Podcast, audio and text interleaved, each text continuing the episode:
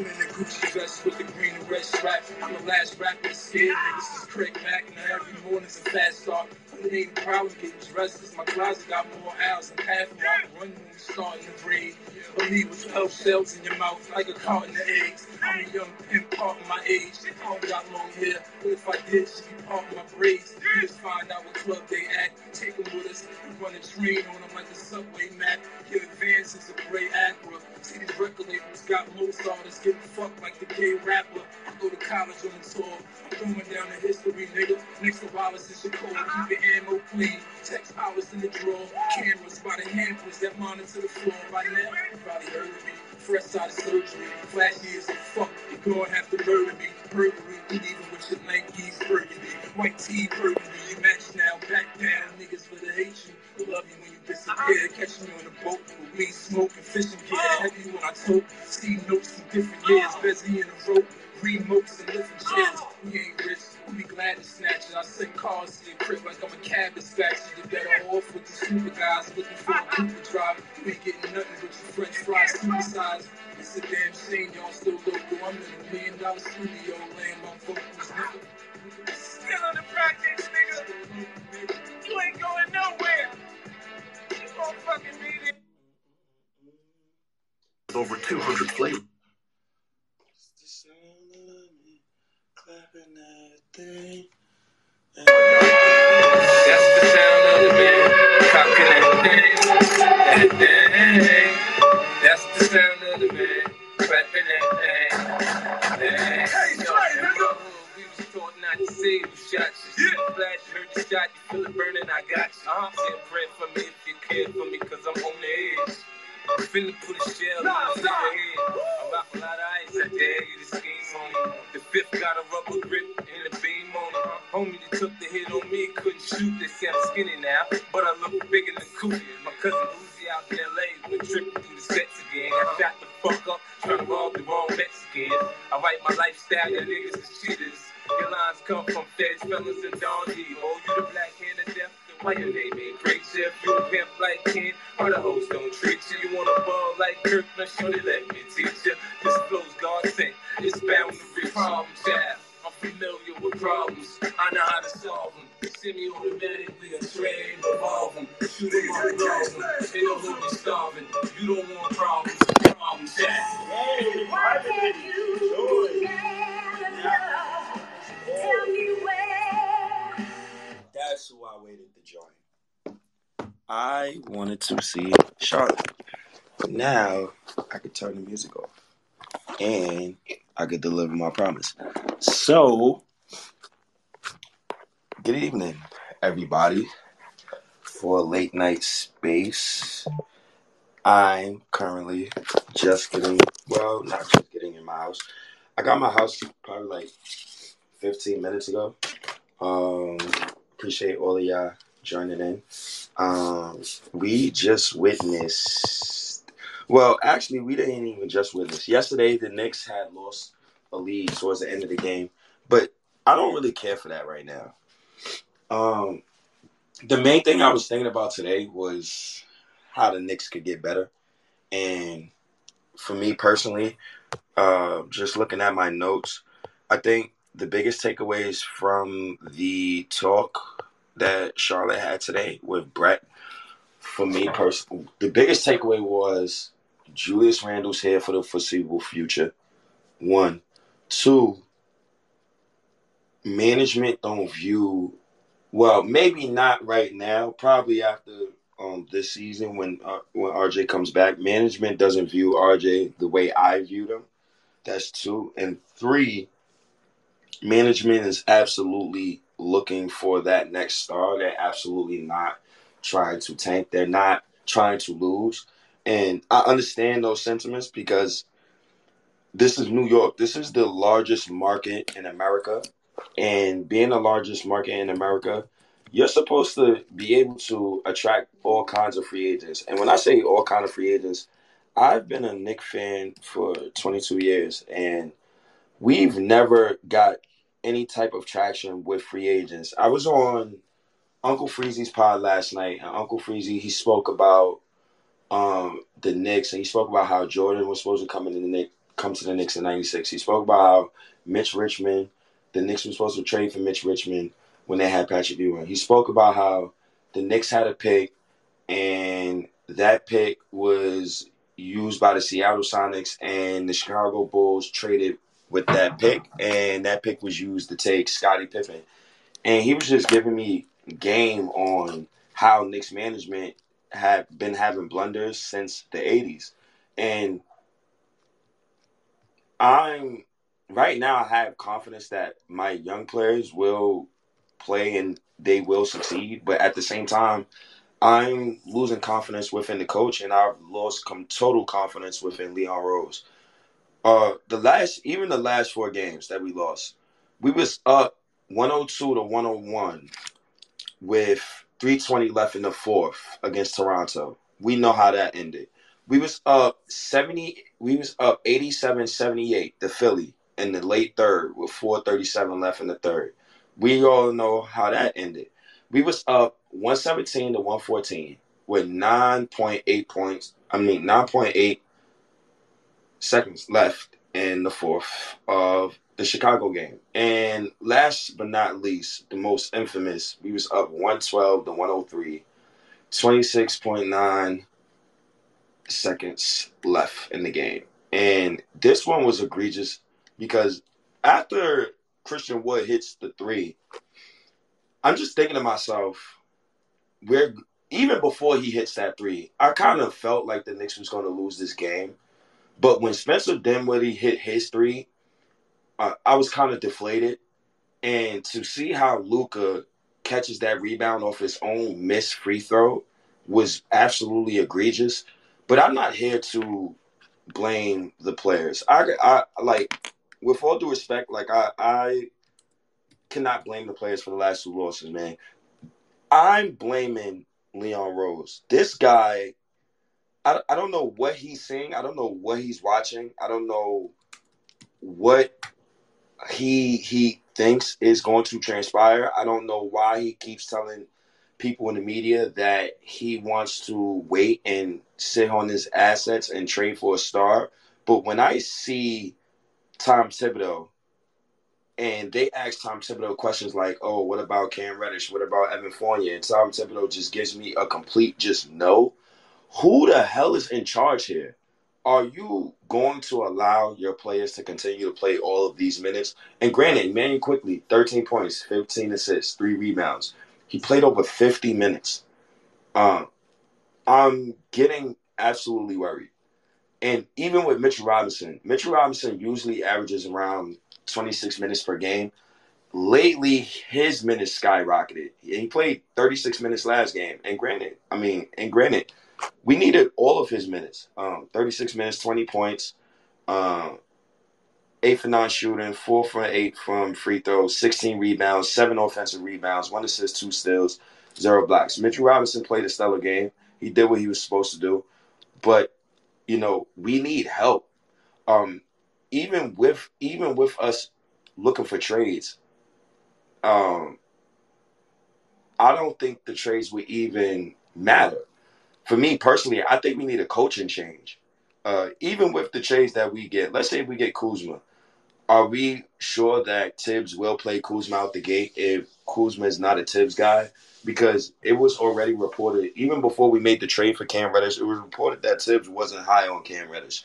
So if Tibbs is not high on the guy and management go gets that guy, Tibbs refuses to play that guy, who's at fault? I have to blame Leon Rose. Uh, it, I'm past the point of uh, saying that Grimes was gifted the starting job. Like I, I, I don't care about stuff like that. Um, I'm trying to figure out how can how can I get this team better now. Each and every game that we lost, it's an interesting soundbite. Soundbite. Um, the other day we had an interesting soundbite by Niang.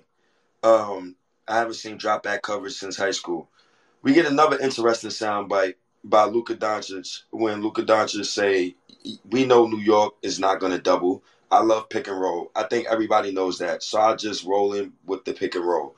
The fact that Tibbs did not double Luka, and I watched Luka treat Quentin Grimes like a chew toy, and it's not Quentin Grimes' fault. It's not Quentin Grimes' fault. I was trolling, trying to say, yeah, Quentin Grimes' matchup was Luka, and you know, Luka scored 60, 21, and 10, and if RJ was playing and, and this, that, the fuck all that. This is only on Rose. You need an athletic wing defender who is taller than six seven. You refuse to play Cam Reddish.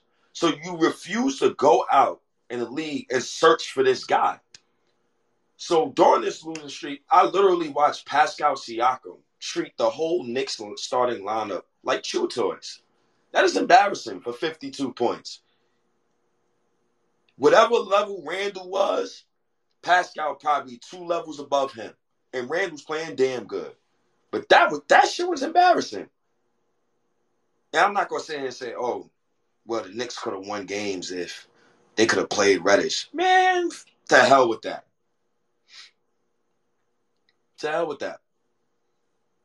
Back to Leon Rose. Why you haven't made a trade yet? Why are you still sitting on your assets? I understand you want to wait for a star, but how long is that going to wait? The Knicks been pushing this let's wait for a star agenda. I say for the past four years since 2018. 2017 it was it was kind of loud. I mean, it was it, it, it was little chit chatter, but 2018, 2019, it started getting loud because Katie and Kyrie was about to be free agents, and we all know what happened with that. Now they're talking about, oh, we got all these assets, we got all these future picks. Uh, we're trying to stack these future picks and go get us an all star. Who is that all star? Oh, if you want to say Zach LaVine, the most I'm giving up for Zach LaVine is Evan Fournier, Derrick Rose, Cam Reddish. You could get the Mavs pick. That's it. Sayonara, see. I don't want to deal with a new today's day and age Allan Houston. That condition that Zach LaVine has in his knees, it, it, it it's not good. I, I don't like it. it. It's knee tendonitis, and he's a guy who experienced a torn ACL. That is really bad for a guy who relies on athleticism to score. His defense has been horrible. And Zach LaVine is not a bad basketball player. But that's the most I'm giving up him. Who's next? Devin Booker ain't gonna be on the market no time soon. Phoenix will trade Phoenix will trade DeAndre Ayton before they look at before they think about trading Devin Booker. SGA, why would OKC trade SGA? Why? If I'm OKC, I'm keeping SGA. For what? The only way I'm not keeping SGA is if SGA asks out. Do I think SGA got the temperament, got the got the mindset of a guy who would ask out? No, absolutely not. So is there anybody else out there who could probably help the Knicks? Me personally, I don't know. Um, Kyle Kuzma, I seen that Rui Hachimura had a good game tonight. I like those two guys. I would absolutely trade for them to get help now. But at the end of the day, do I really want to do that? Do I really want to sacrifice wins in order to keep this coach and keep this president of basketball operations? I don't think so. Personally, I would like a new direction. Quickley, 51 minutes. Grimes, 48 minutes. McBride, 46 minutes. Randle, 45 minutes. Robinson, 36 minutes. Sims, Rose, Hartenstein, 13, 12, and 12. That's not good at all, personally. Shout outs to Quentin Grimes. He shared the Quentin Ntilikina nickname. That nickname, it, I branded him that nickname for various reasons, but he shared the nickname. He played fucking, he played a great game. But I can't even relish in his game because Luke had 60, 20, and the, oh my goodness. We had a great effing game. I compared him to Danny Green. Last night, he had a hint of Michael Redd to him, a little bit of Michael Finley. His flaw is Danny Green, though. I think he's a serviceable player. I think Quentin Grimes is capable of having nights like this. He hit seven three pointers in two separate games. Um, last game, he had 33 points, which was a career high. 12 for 25, 7 for 16 from three, six rebounds, four assists. I love the fact that he always fills up the box score sheet. Exceptional rebounder to be 6'4. That's one of the main things that stick out to me when it comes to Quinn Grimes. The hell with the defense. That man can rebound the ball. He's a great rebounder. Love him. Love his rebounding. Rebounding shows me what, what type of effort that you give on the ball. That's why I like Quickley, because Quickley's another guy who's capable of getting rebounds. That shows me you got effort. That's all I ask. Randle ain't playing bad basketball. He's giving an effort. He's playing good basketball. So you got to give props to the dude. Quinn Grimes is playing damn good basketball. Yes, every time I, I do bet on him, he always have triple singles. When I don't bet on him, he always have games like this. So you know what? I'm just not betting on Quinn Grimes for the rest of the season. That's how we to do that. I don't know what type. I don't know who to compare him to. Um, but hopefully he can continue giving us positive energy, giving us good games. Um, I could care less how many games we lose, but for the interest of the New York Knicks and for the future of the New York Knicks, I would personally like to lose because I need Tibbs fired. Either I need Tibbs fired or I need Leon Rose fired. Someone got to explain to me how you have a hundred million dollars sitting on your bench and none of these dudes contribute to nothing last game. How? Re-signing Derrick Rose, that was a travesty. Disgusting contract. Signing Evan Fournier, travesty. Disgusting contract. Trading for Cam Reddish, knowing damn well the coach don't want Cam Reddish. Travesty. It's a travesty. He has to make a trade. And the funny thing is, you know, I asked Brett about Obi Toppin, and he said specifically that Obi Toppin does have a future on the Knicks. But if a star comes along, they're not they're they're not against they're not against trading him. And I can understand that. This is something that I wanted for the past three years. Absolutely makes no sense to keep Obi Toppin on the roster when you have Julius Randle. It makes no sense. You might as well trade Obi, let him go somewhere where he could get a starting job and actually flourish. Draft you a nice young 18, 18 year old, nice young spry 18 year old, and just mold him behind Randle. It's simple. You don't got to pay that dude till four years from now, 2026. No, well, basically 2020, yeah, three years from now, because basically in 2026, you have the chance to extend him. That's what I would do. Carmelo Anthony's right on right on the street. Right on the street. We go get that help right now. Isaiah Hartenstein, love you. No reason why he should be playing over Jericho Sims.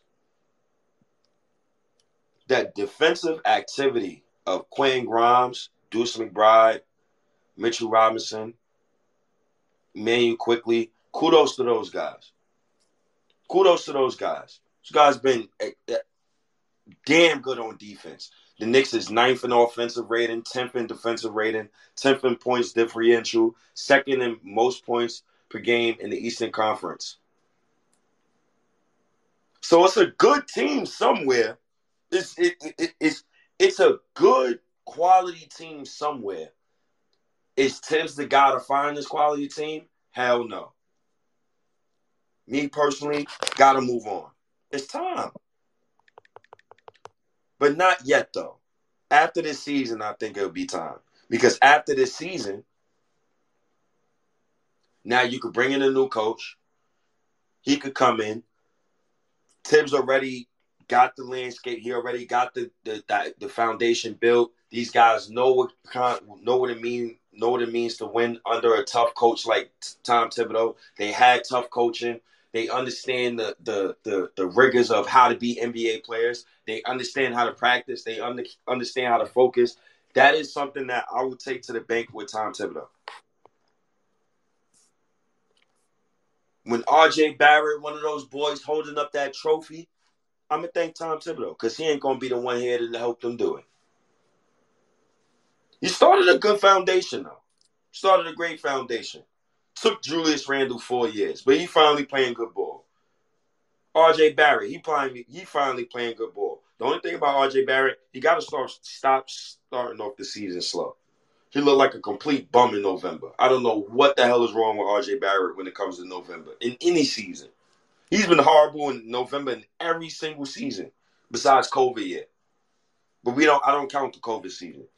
COVID season is a bunch of malarkey, poppycock, fake basketball. Knicks is Knicks is in a good spot, but we in a bad spot. It depends on how these next couple of weeks ago. These next four weeks is going to tell me a lot about the Knicks in January. I should know exactly how the Knicks are by my birthday. My birthday is January 25th. And we play the Spurs next game. Do I think the Knicks is going to beat the Spurs? Hell no. Why? Because we're we're, injured. One, two. Tibbs is going to play a seven-man rotation. Three, Leon Rose is still going to be sleeping. So I chalk that up as a loss. Devin Fizdale, you might as well book it for him 20 plus next tomorrow's game. One of them, one of those two is gonna go off for 30. It's always like this. And I hate it. Right after the next game. Oh my goodness. Oh my goodness. Let let let let me let me go down the so we play the Spurs, right? Then I believe we play Houston. After Houston, we play the Suns. After the Suns, we play the Spurs again. Then after the Spurs, we play the Bucks. After the Bucks, we play the Pacers. After the Pacers, we play the Raptors. So I should know who the Knicks are by the third week of January. Are they pretenders or are they a real playoff team? I would like for this team to make the playoffs, me personally. I think they deserve it. I think the young kids that's playing minutes right now, I think they for sure deserve to make the playoffs. But would I like to make the playoffs with this coach? No. With this roster? Mm, no. I think we need a couple tweaks. But at the same time, I feel like I deserve to watch a playoff series. Wow, Randle's having this season. Wow, Brunson is having this season. Wow, RJ is having this season. But do I see winning anytime soon? I don't see it. That loss we had, that's the type of loss you lose against Dallas, and especially to a guy like Luka. That's the type of loss that will. That's like a headshot in Call of Duty. Like that's that kind of loss. Like that's that could that could really end your season early. Because after that game, you're still away. You're not home. And then when the Knicks come back to the Garden, the first team they got to play is the San Antonio Spurs. And I hope Greg Pop don't run laps around us. But I hope Obi Toppin is available to play. I don't know if RJ is going to be back by then. But a lacerated hand, somebody told me, well, I asked the nurse, she said, well, it takes, it, it, it depends on how long it takes for it to heal, um, how deep is the cut, and when do they take the stitches out. So I'm going to assume basically that RJ Barrett would be out technically until the second week of January. Can the Knicks survive? Can Quentin Grimes produce enough? Will Leon Rose make a trade? Can Immanuel Quickley produce enough until Jalen Brunson come back? we are missing Obi Toppin mightily. And I hope Julius Randle's getting a lot of rest. Um, he's been playing so well, but he's been playing so many minutes. So I'm a knock on wood. Hope to God that he does not get hurt and hope that luck continues to be on his side. Because if he goes down, then it, the season is really done. I'm holding on to a strand because we just one game above 500. But if we continue on this losing streak, which I think we will, I'm ready to tank. I'm ready to look right at the draft lottery. And if I'm looking at the mock draft right now, and I'm looking at just some of the players, you know, Victor's going one, Scoot Henderson going two. Then you got Nick Smith, right? Then you got A. Thompson. Then you got Cam Whitmore. Then you got Gregory Jackson. Then you got Anthony Black, Jarace Walker, Baba Miller, Brandon Miller, Ausar Thompson, Keyonte George. That's just your top 12. Out of that top 12, if I look at it right now, I see about mm, four first, four number one overall picks. Just looking at that top 12. The rest is great. So either or, I'm I'm just comfortably fine with what the Knicks do. If they gonna lose, lose mightily, lose damn good. Adam Silver, I just want him to know that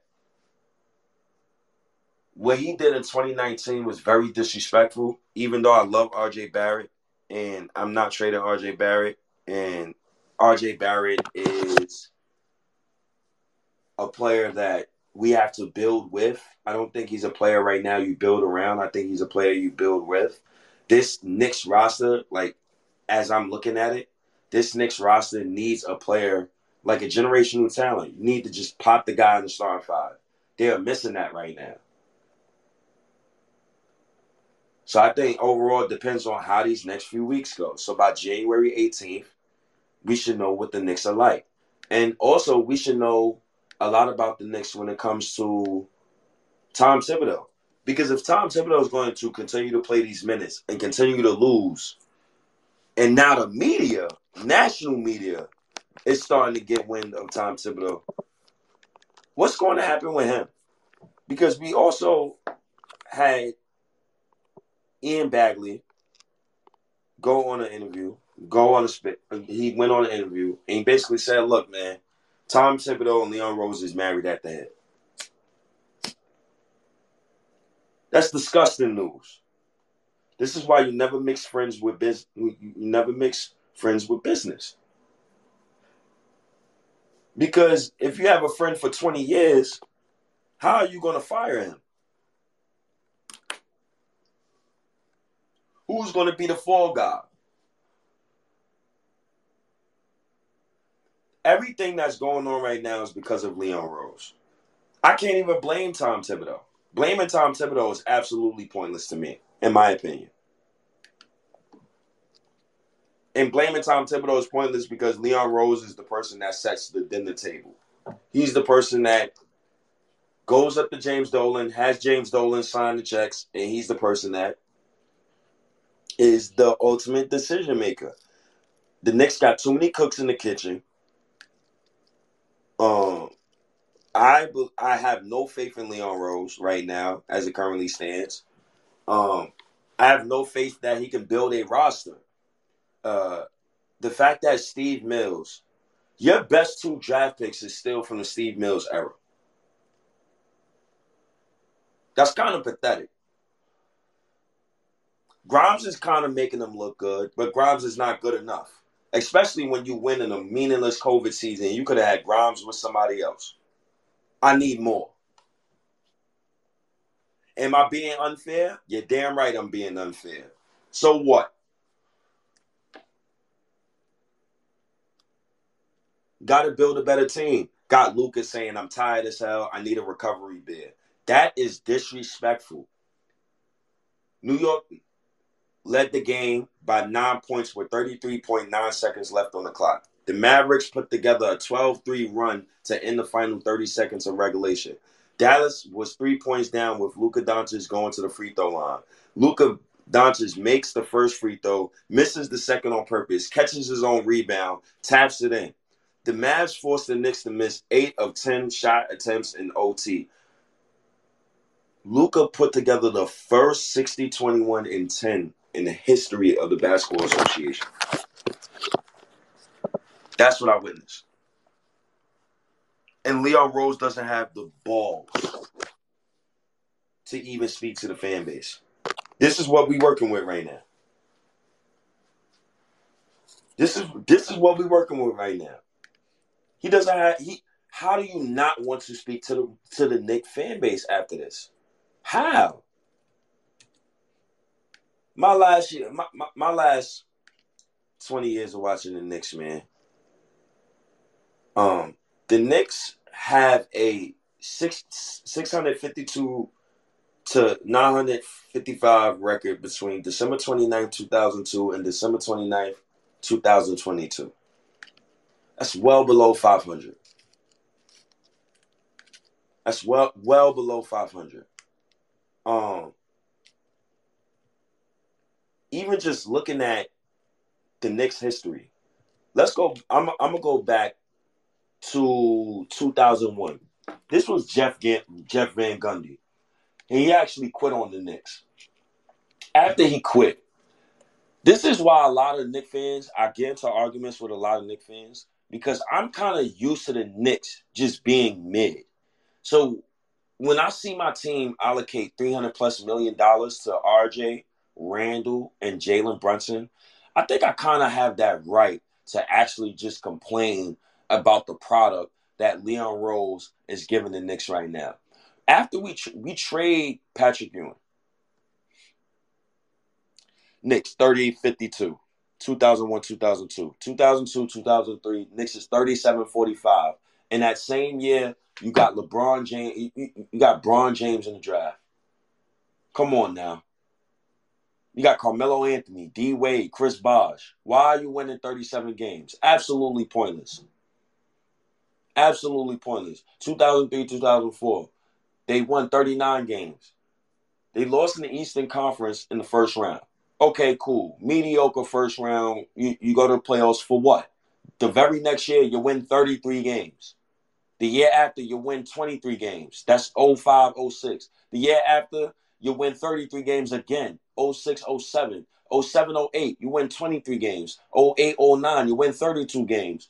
09, 010, you win 29 games. 2011, we still got Mike D'Antoni. You got Amar'e Stoudemire. You go all in. You trade for Melo. You win 36 game, the games the next season. Remember, it was a stoppage in 2011, 2012. The very next season, we win 54 games, 2012, 2013. That was Knicks tape year. We lost in the Eastern Conference semis. I remember when Carmelo Anthony and these dudes went to the Boston Celtics and they came to the game in all black and they lost three straight games and proceeded to have injuries. We could not beat Indiana, a team that we did call the Knicks the New York Pacers. The Pacers is it- it- they even got a young backcourt. And we dare to just be disrespectful to everybody else. After we win 54 games, obviously the team is old. Um, this dude resign. I think he picks up Chauncey Billups. Uh, picks up Chauncey Billups option. Um, then amnesty Chauncey Billups instead of amnestying Amar'e Stoudemire, which you should have did because you knew you wanted Chris Paul. Goddamn idiots.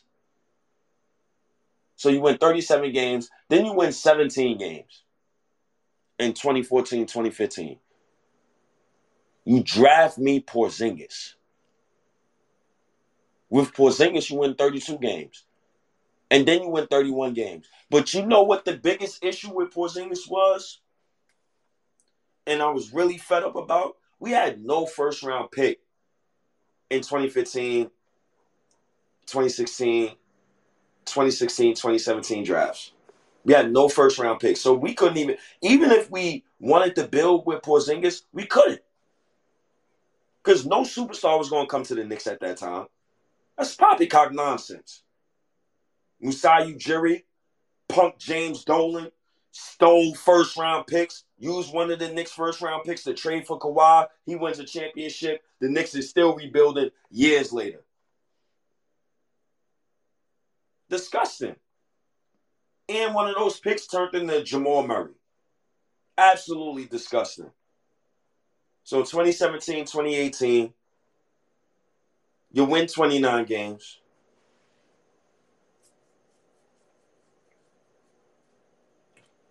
In 2018, 2019, You win 17 games.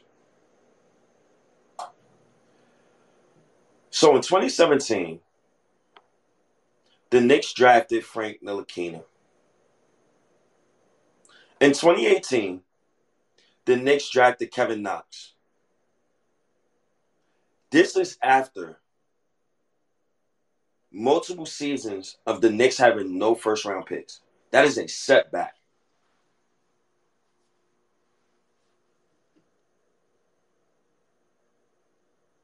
Disgusting. Phil Jackson, James Dolan didn't know how to say Frank Ntilikina name. He went in his office the next day, fired Phil Jackson ass. Get you, get out of here. Fired. So you drafted who? Frank Ntilikina? Huh? Frederic Weis, 1999 all over again? Over Ron Artest? Are we kidding me?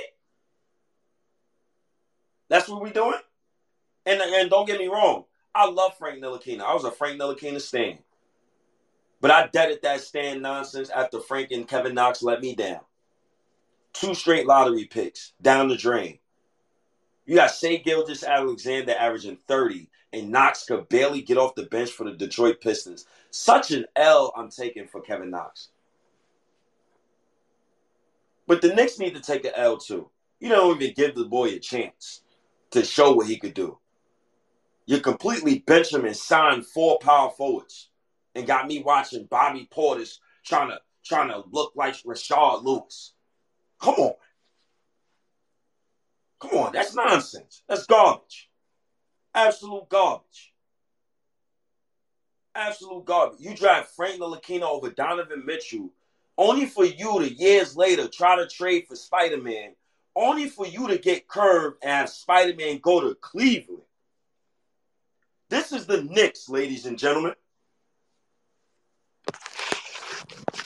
Don't happen to other franchises. I never heard of another franchise go through the bullshit that the Knicks go through. You know how many arguments I got with Knick fans over Knox and Frank Ntilikina? There was rumors that Steve Mills did not want to include Knox and Frank Ntilikina and Mitchell Robinson in the Anthony Davis trade. Knox and Frank Ntilikina is no longer on the Knicks. And surprisingly, the person that stayed is Mitchell Robinson, who is now my starting center. I am happy for that. But that is still egregious. When you draft in the lottery, you have to hit on that pick. You have to. Even if he's a low level starter, you at least hit on the pick. When you hit miss on draft picks, that will set you back. We won 17 games. We get RJ Barrett. Okay, we go. Okay. Okay, that's a start. Okay, you Julius Randle, 24 years old. Okay, it's a start. Very next season, you win 21 games and you draft Obi Toppin Julius Randle's backup. Come on now. Come on, Leon Rose. You have to be better than this. You have to be better than this. Everybody in the planet knows. And I'm not going to sit here and, and, and poo poo on, on, on, on Big Dog Juju because he's been playing so well. I, but I would still trade him. But he's been playing so well. If the Knicks want to keep him, all right, cool, no problem. But when you draft Obi, you absolutely have to trade Randle. That is how smart teams operate. Knicks operate ass backwards. Ass backwards. And it's an L because Tyrese Halliburton is averaging 20 and 10 and he might be an all-star starter. That is an L on the Knicks. No matter how many how you slice the pie, you can slice it diagonally, circle, it does not matter. That is an L. The only way it can't be an L is if Obi Toppin was playing 25 minutes per game behind Julius Randle. Oh, oops. Look at our coach, Tom Thibodeau. He ain't doing that shit. You think Obi would have played 20 plus minutes in this game? Hell no. Probably would play 19. I'm being generous. I'm being extremely generous right now. After Tom Thibodeau, I need a fresh young head coach. Um, preferably a minority. But if he's not a minority, I don't give a shit if he's blue, yellow, purple, white, black, orange, red. I don't give a shit. Just make sure he's young, fresh, spry. Someone I listen, someone that when he's in an interview and I listen to his voice, I can actually believe the shit that he talk that he's talking about. I can actually believe it. I'm looking at some of these other young coaches, and it's it, look at the look, look at the Grizzlies coach. Look at the New Orleans Pelicans coach. There's not a lot of these old school coaches in the NBA no more. I, don't get me wrong, Thibs is setting a great foundation, but at the same time, when we when it's time to move on, it's a lot of good options for the Knicks. And obviously, the best coach of all time in Knicks history is Red. Is Red Holzman, obviously. Um, but the Knicks had Willis Reed, Red Holzman again, then Hubie Brown, then Rick Pitino, then S. Jackson, Pat Riley, then Don Nelson, then Jeff Van Gundy, then Lenny Wilkens, then Larry Brown, then Isiah Thomas, then Mike D'Antoni, then Derek Fisher, then Jeff Hornacek, then David Fizdale, now Tom Thibodeau. The Knicks done had legendary coaches coach the New York Knicks. All of them failed. Besides Big Red. All of them. All of them. D'Antoni, failure. Isiah Thomas, failure. Let's not even get to what Isiah Thomas was doing in the Knicks organization and how much James Dolan had to pay off.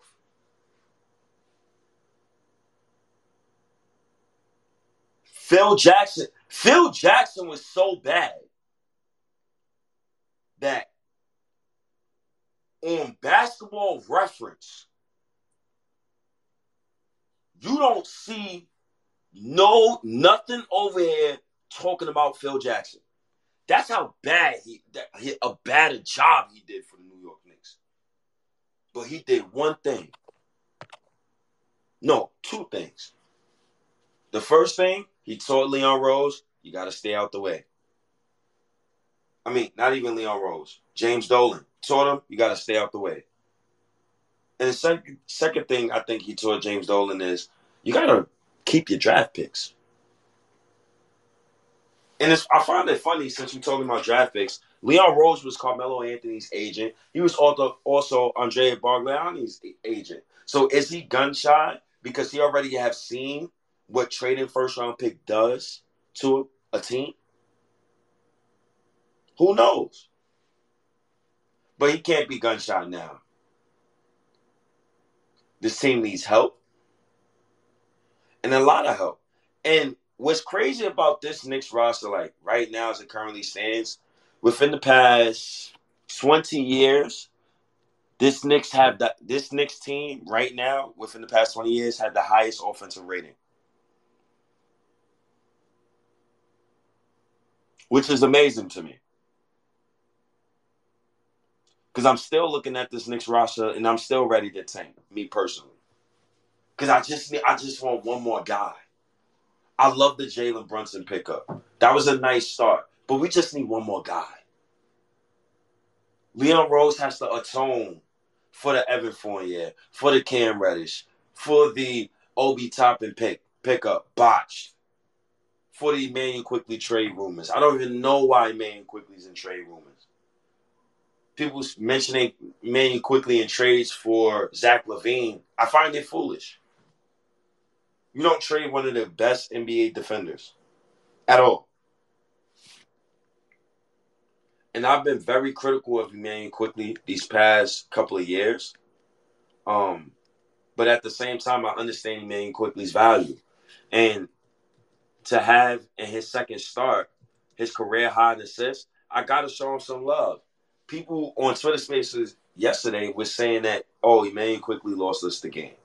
I strongly disagree with that. He had the second highest assists in a half this season. First was Nikola Jokic, obviously with 12. A fucking center getting 12 assists and a half. That is my career mode like.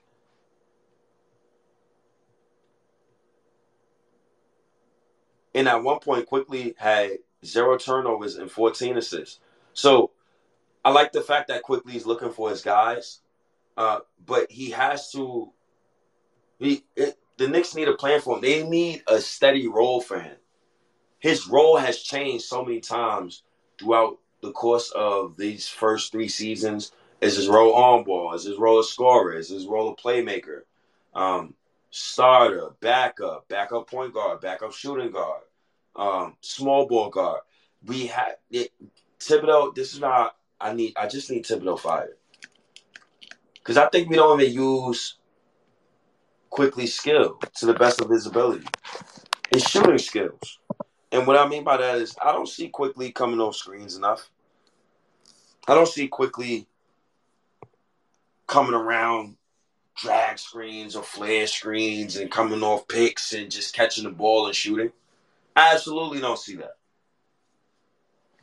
Absolutely don't. But for me, if y'all want to really talk and y'all want me to really give y'all an honest opinion about this whole called trade for a star stuff. Um, there's three people I will hold out for. And I'm just looking at the landscape and three people that personally, if I was the Knicks and you was to tell me a year from now or next summer or the summer after, if the Knicks was to be patient and they could get this said person, all would be forgiven. Off the top of my head. The first guy, and the reason why I mention mention this guy, because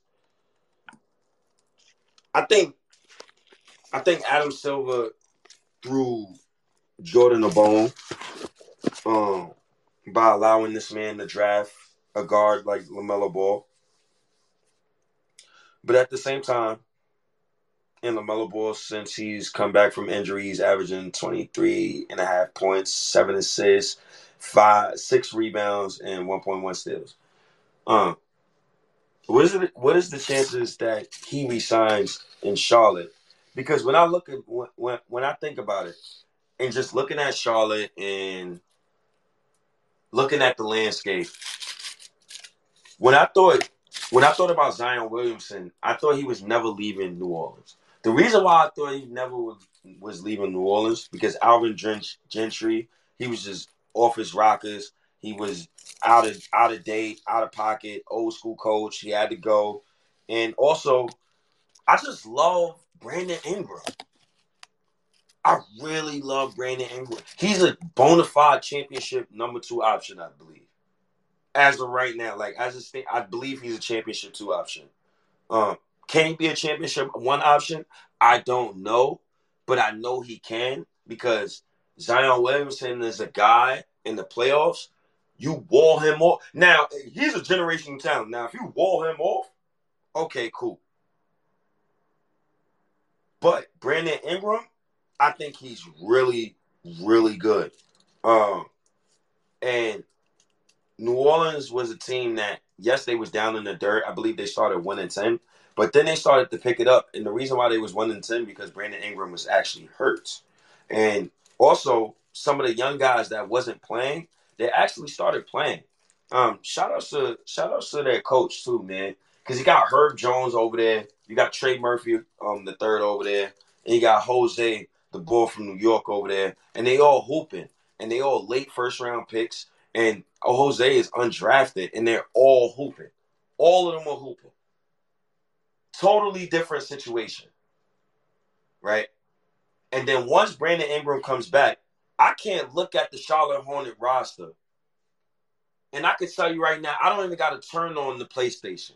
I can tell you right now, they ain't no, they ain't a fucking player on the Charlotte roster that's above 80 overall. I don't even think none of them ninjas is above 79.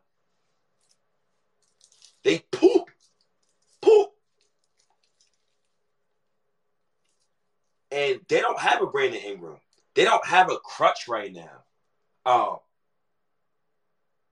would Adam Silver give him the one pick just to keep him up? I mean, I would. I mean, money reasons why. You're damn right. That should be special. But at the same time, let's drop doomsday ball. Let's say if they fall to the fifth pick. What is the next step? If you LaMelo Ball, I ain't got no damn Victor Wembanyama. Nobody ain't coming to North Carolina. Um, do you want to be in a big market? I don't know. Um, I know that his pops damn sure don't want him in Charlotte. That his face that draft night, I know his pops don't want him in Charlotte. But is there a possible chance that Lamelo be like, man, you know what? Fuck off. I'm not resigning this rookie scale contract. Just trade me, get me out of here. That's a guy I would give up the farm for. Six, eight point guards don't grow on trees. That's like the, the the Egyptian god cards in Yu-Gi-Oh! Like you don't you don't get those everywhere. Mind you, shout outs to Mike Miller. He started Elfrid Payton and Mo Harkless after the All-Star break for the Knicks to win 21 games for us to draft Obi Toppin, Julius Randle's backup. Instead of the Knicks winning 17 games and trying to go get LaMelo Ball. But, you know, it's neither here nor there. But if he was to ask out, I would absolutely give up the farm for LaMelo Ball. No questions asked. Whatever they want, you want the unprotected picks, you can take it. I'm just not trading RJ. That's my that's my thing.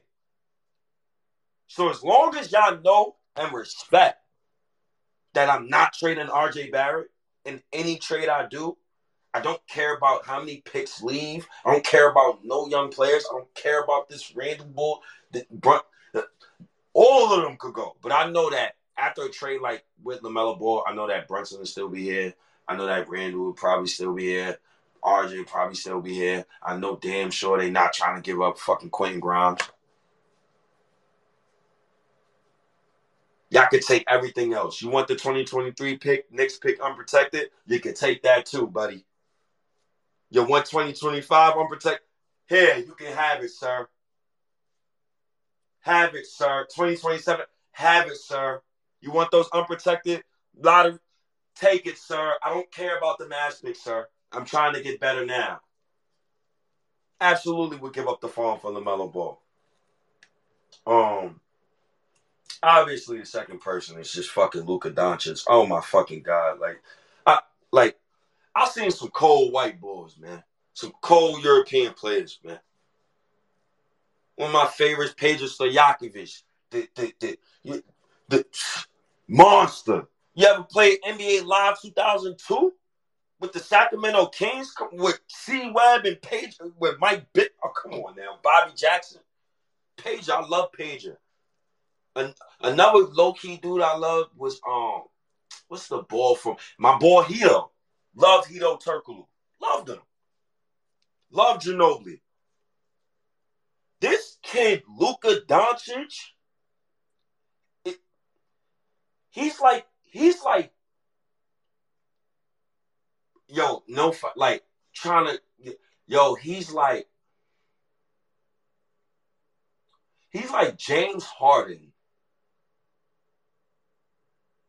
mixed with like, like I can't even explain the shit. Like he's like James Harden mixed with like Paul Pierce or some shit. Like, like I don't even know where this guy, came from. Like that 60 21 and 10. All props to Luka. If he was to ever go on the market, you absolutely trade a decade worth of first round picks. If someone like that get on the market, you you better you thought Isiah Thomas was bad. Leon Rose, you better trade everything. The dancers too, send them off. That boy cold. That's a championship one option. They don't have a two option. three option or fourth option. Christian Wood is a championship fifth option. Spencer Dinwiddie he's your sixth option. The rest of the roster is poop. But Luka, that's a championship one option for sure. LaMelo, I don't know. But Luka, yeah, you're damn right. That that he's really good. Like he's really fucking good.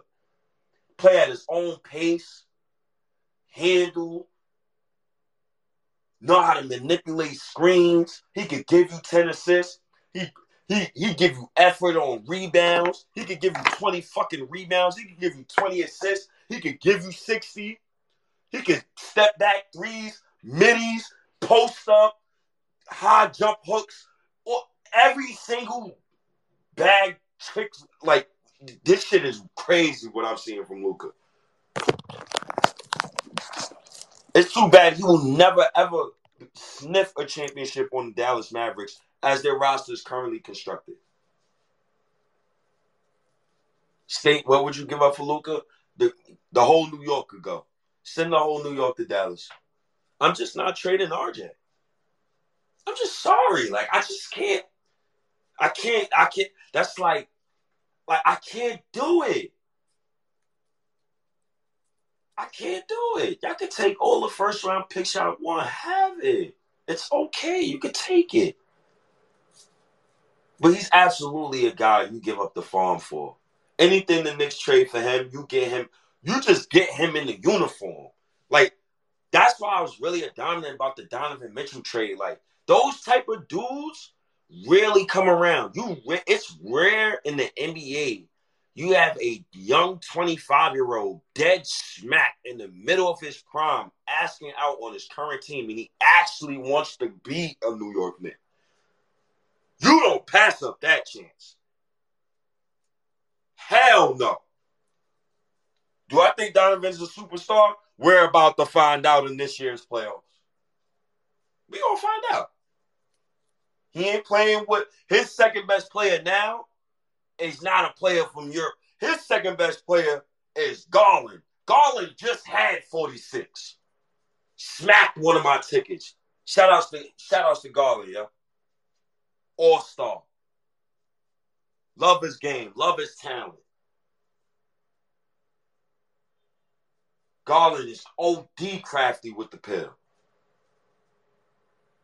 And he don't even try to dunk. Everything is finesse, smooth, midi, step back midi. I'm gonna get my teammates involved, but I know when to score. Love Garland's game. Evan Mobley, we're not even gonna talk about the young unicorn who horn didn't even grow yet. You got Jarrett Allen. You got Kevin Love coming off the bench. They made the go on the championship run right now. Literally right now. If they was to win a championship, how much fucking I want everybody in management fired. If Cleveland win the chip this year, do you know what type of stain I would look like the New York New York Knicks? Like I'm gonna be in my 40s, asking myself like, why the Knicks allowed a 25 year old to go on the market for them to say, nah, we're not gonna trade for him. Shout outs to Carmelo Anthony. You got to get a generational talent in the building before you start talking this, oh, we want to win now bullshit. We have no generational talent on the roster. You absolutely supposed to go get Donovan Mitchell. Absolutely. We missed that's a missed opportunity. But it's gonna come around again. Luke is a guy I would give the farm up for. That's a fact. LaMelo, Luka, love those two. Give up the farm for them. Now, like for me, the third guy.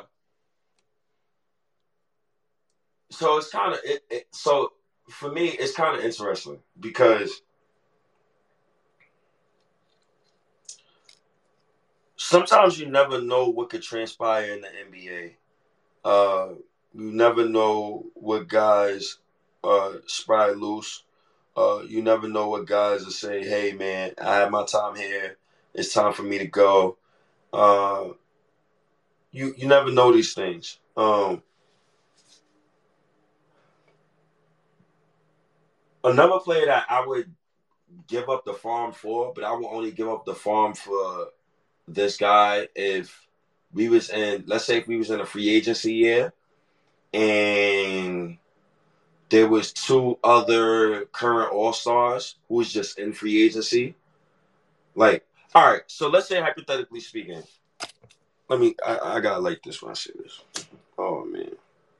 I hate this hypothetical crap, man. Because when you think hyper, when you talk hypothetical, you gotta like, en- you gotta envision it, but you gotta like put context to it while you envisioning it, so it could like all come together. But like, let's say hypothetically speaking, the Knicks get to 2025. Um, let's say they get a couple first round exits, right? Let's say we a first round exit each year to 2025.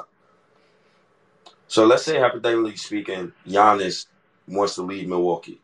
So in that kind of situation where he wants to leave Milwaukee,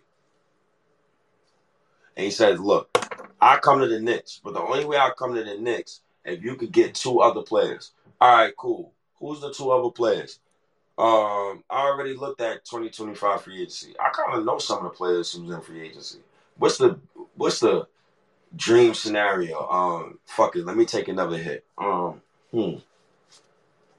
Let's say Donovan, he had enough with Cleveland. He said, you know what? I'm gonna come to New York. Fuck it. Yo, Tatum, what's up? What you doing? All right, we gonna come to New York together. All right. Now you boom. Now you trade the farm. You trade the farm for one of those dudes, and the other two, you get them in free agency. The rest of your roster, you fill it out. You have a nice day.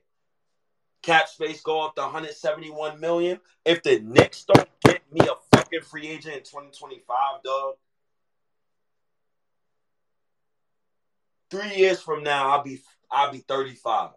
When I'm 35 years old, the Knicks, when that fucking cap space go up to 171 million dollars, they better bring me a fucking superstar.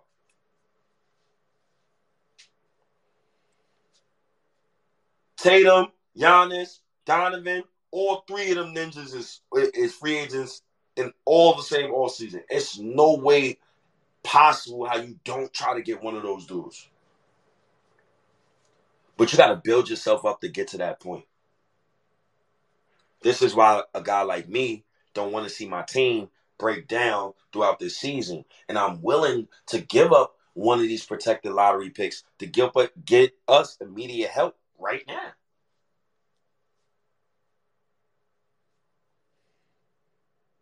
Let's say knock on wood.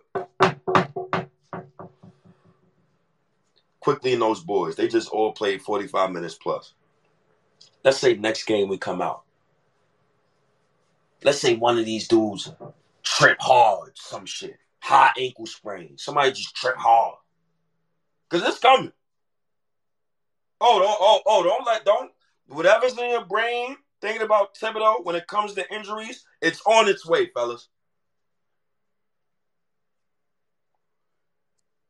Whoever thought this season was to be sweet, this shit sinking right now in front of our very eyes. Let's say Randle gets hurt next game. God forbid. Because it's funny, the Twitter spaces before yesterday's game, I complained to Charlotte and I asked Charlotte, I said, Yo, Charlotte, what if RJ Barrett is, what if he gets hurt? Like, what if something happens to him? Who's going to step in and give us that type of production? Now, Quinn Grimes, he graduated last night, gave me 33. I have no problem with that. But the man played 46 fucking minutes. Oh my goodness.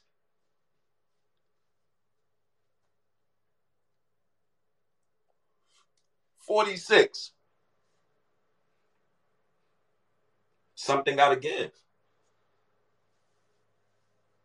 Slice off ten minutes from that. That's thirty-six minutes. Slice off ten from from Randle. Slice off ten from Quickley. That's 30 minutes right there. That's 30. Free. That's 30 free. Just somebody just play. Even if you don't got RJ Barrett, you could have had AJ Griffin in the lineup. Here, 30 minutes for you. Go play. Even if he was on the bench this season, riding on the bench, he would have been playing right now. because Thibs don't even like Cam Reddish. So why the fuck would you even trade for him? Got fucking Knick fans like me arguing with other Knick fans over fucking Quinn Grimes and Cam Reddish all fucking summer. Sounding like dummies, arguing with each other, pinning our kids against each other. When you should have never even signed Evan Fournier in the fucking first place. Clowns. Nobody could tell me that the Knicks had to trade out the first round and give up bad contracts and all that nonsense. And and they had to do all of that to get Jalen Brunson. You could have found a way to keep that 11 pick, draft somebody, and still get Jalen Brunson. The rest of that shit is company man, company man poppycock to to to let Leon Rose slide once again. How? Jalen Brunson hurt right now. You don't think another draft pick, another another body could have helped us? Come on.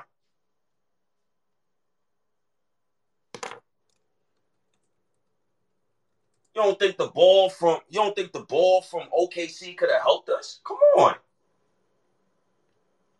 Come on. We got come on. Come on, Knicks. Come on, Knicks. So I'm hoping, um, I'm hoping and praying each time that I wake up, I'm hoping I'm hearing some type of new news from the Knicks.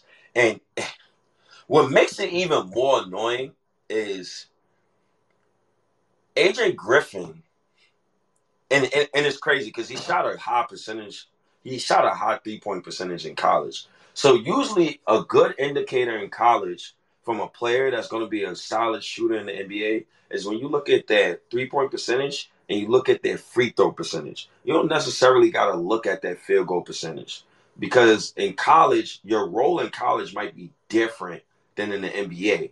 But your three point percentage, that jump shot, and that free throw percentage at the line, that always sticks with you because your shot profile in the NBA from the mid range area might be different from college. In college, three point shots, you sh- still shooting from the same spots. You could work on that at least.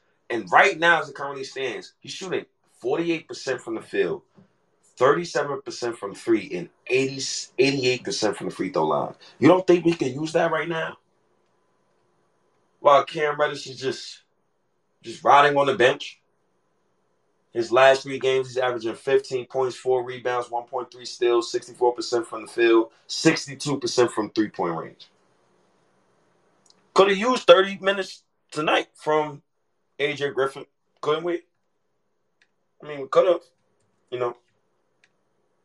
So I kind of agree with D when he brought that point up, and that was where I got that point from because I wasn't, me personally, I wasn't thinking about that at first.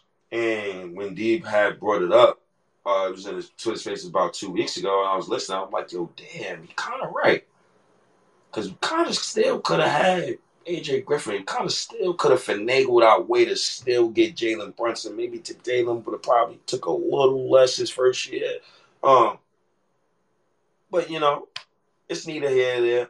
Um, shout out to Rui Hachimura, by the way. Tonight he had 30 points.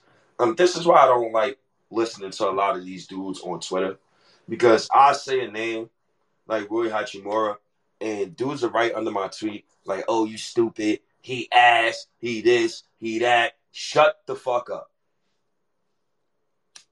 When I see a guy who goes 30 points, 11 for 13 in a win versus Phoenix, and 13 in his 13 field goal attempts are tied for his second fewest of any 30 point game in the NBA season, and he's 24 years old and he's averaging 18 points on 67% shooting in four games since returning from a 16 game absence. What the fuck are we talking about? D, are we talking basketball, brother?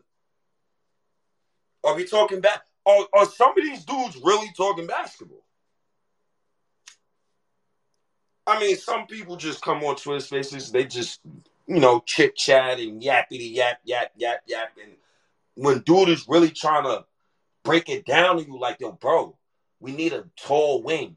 Or when somebody say, yo, bro, we need more help, or we need this, we need another guy for the small ball lineup. You're literally watching Tobias Harris shoot over RJ and shoot over Quentin Grimes. He shot over RJ the first the, the other game he played against them. Because I remember, because he he matter of fact, he made me money on the game. He kept shooting over RJ Barrett. Like literally just I'm gonna shoot right over you. And it gets disgusting at times. Rui Hachimura absolute what? If the Knicks was to pull off a fucking trade and got me Kuzma and Rui Hachimura in the same deal, do you know how much of a a a, a boost that would help the Knicks, bro? You getting 18 points per game and you getting 20 and 8. Like, and they on a team that happily wants to tank. Like their team genuinely wants to tank. Genuinely. Genuinely wants to tank. I would absolutely love one of the. Uh, I would love both of those wings. If if if, the plan was, hey yo man, we're gonna get yo Kyle Kuzma, Rui Hachimura. Listen man, yo Rui Hachimura, we're gonna uh, uh resign him. Okay, then send Obi back in that deal. But if you're gonna keep Obi in that, if you're gonna keep Obi out of that deal, send Isaiah Hartenstein ass to Washington. You keep my man Obi. You got Rui Hachimura. You got Kyle Kuzma. Now make it do what it do. Figure that shit out. Grimes, sorry brother, you're going back to the bench. No way in fucking hell. And I love Grimes, but there's no way in fucking hell I'm starting a playoff series versus Philadelphia and Quentin Grimes is my starting two guard. That is absolute poppycock fuckery. And it's not because I don't like him, it's because he's not ready yet. Needs more Sasson on his body. I watched that 60, 21, and 10. I was thinking about the playoffs the whole time. How's we gonna put that young man at the tender age of 22 in his sophomore year in a playoff series versus a Hall of Famer in James Harden? Are you shitting me? Are you shitting me? You better put RJ fucking ass that third overall fucking pick on James Harden and tell RJ Barrett he better grow some fucking hair on his chest. You better not put my young boy Grimes on no fucking James Harden. You fucking kidding me? Who you putting Quentin Grimes on in a in a playoff series versus the Bucks? Who? Jrue Holiday? Fool.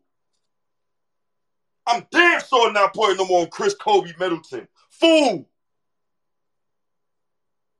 And it's not because he's not whack. It's because he's not tall enough. He's not, he don't got his man bones yet. He's not prepared for that smoke yet. Not right now. Them two missed free throws told me all I need to know about Quentin Grimes right now. He's not ready yet. It's not, he's not there yet. He got to grow a little more. He's still a little baby. Still need some teddy milk a little bit. Not prepared for that smoke yet. But I wouldn't mind him starting in the playoff series. But would I have confidence? Hell fucking no. Because I know a dude like James Harden will see him and be like, you know what? I got the sophomore on me. Y'all give me pick and rolls all game, champ. I'm taking him to the Baja all game. They're gonna give me all these superstar calls. Cause you know they're gonna call it. You breathe on hard and you know they're gonna call it. So I would like a vet there. Somebody who's been there already. Somebody who's not the who's not 30 years old. Somebody who got I could bring in and they could give me immediate help. Immediate.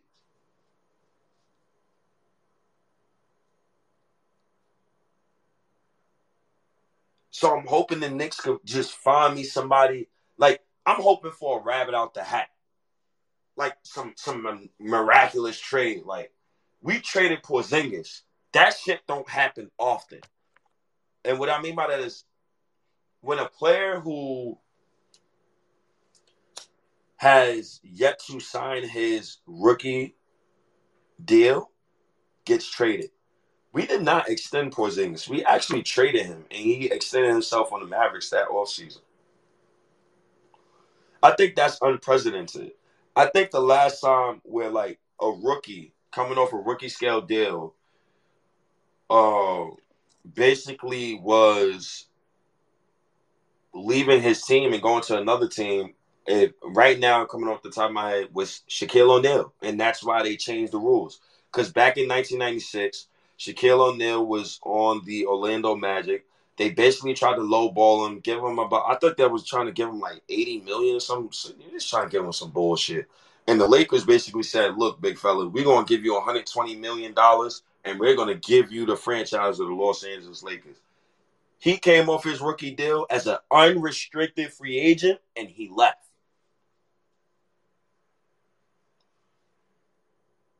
I would like to know: Would the NBA ever bring that back and say, "You know what?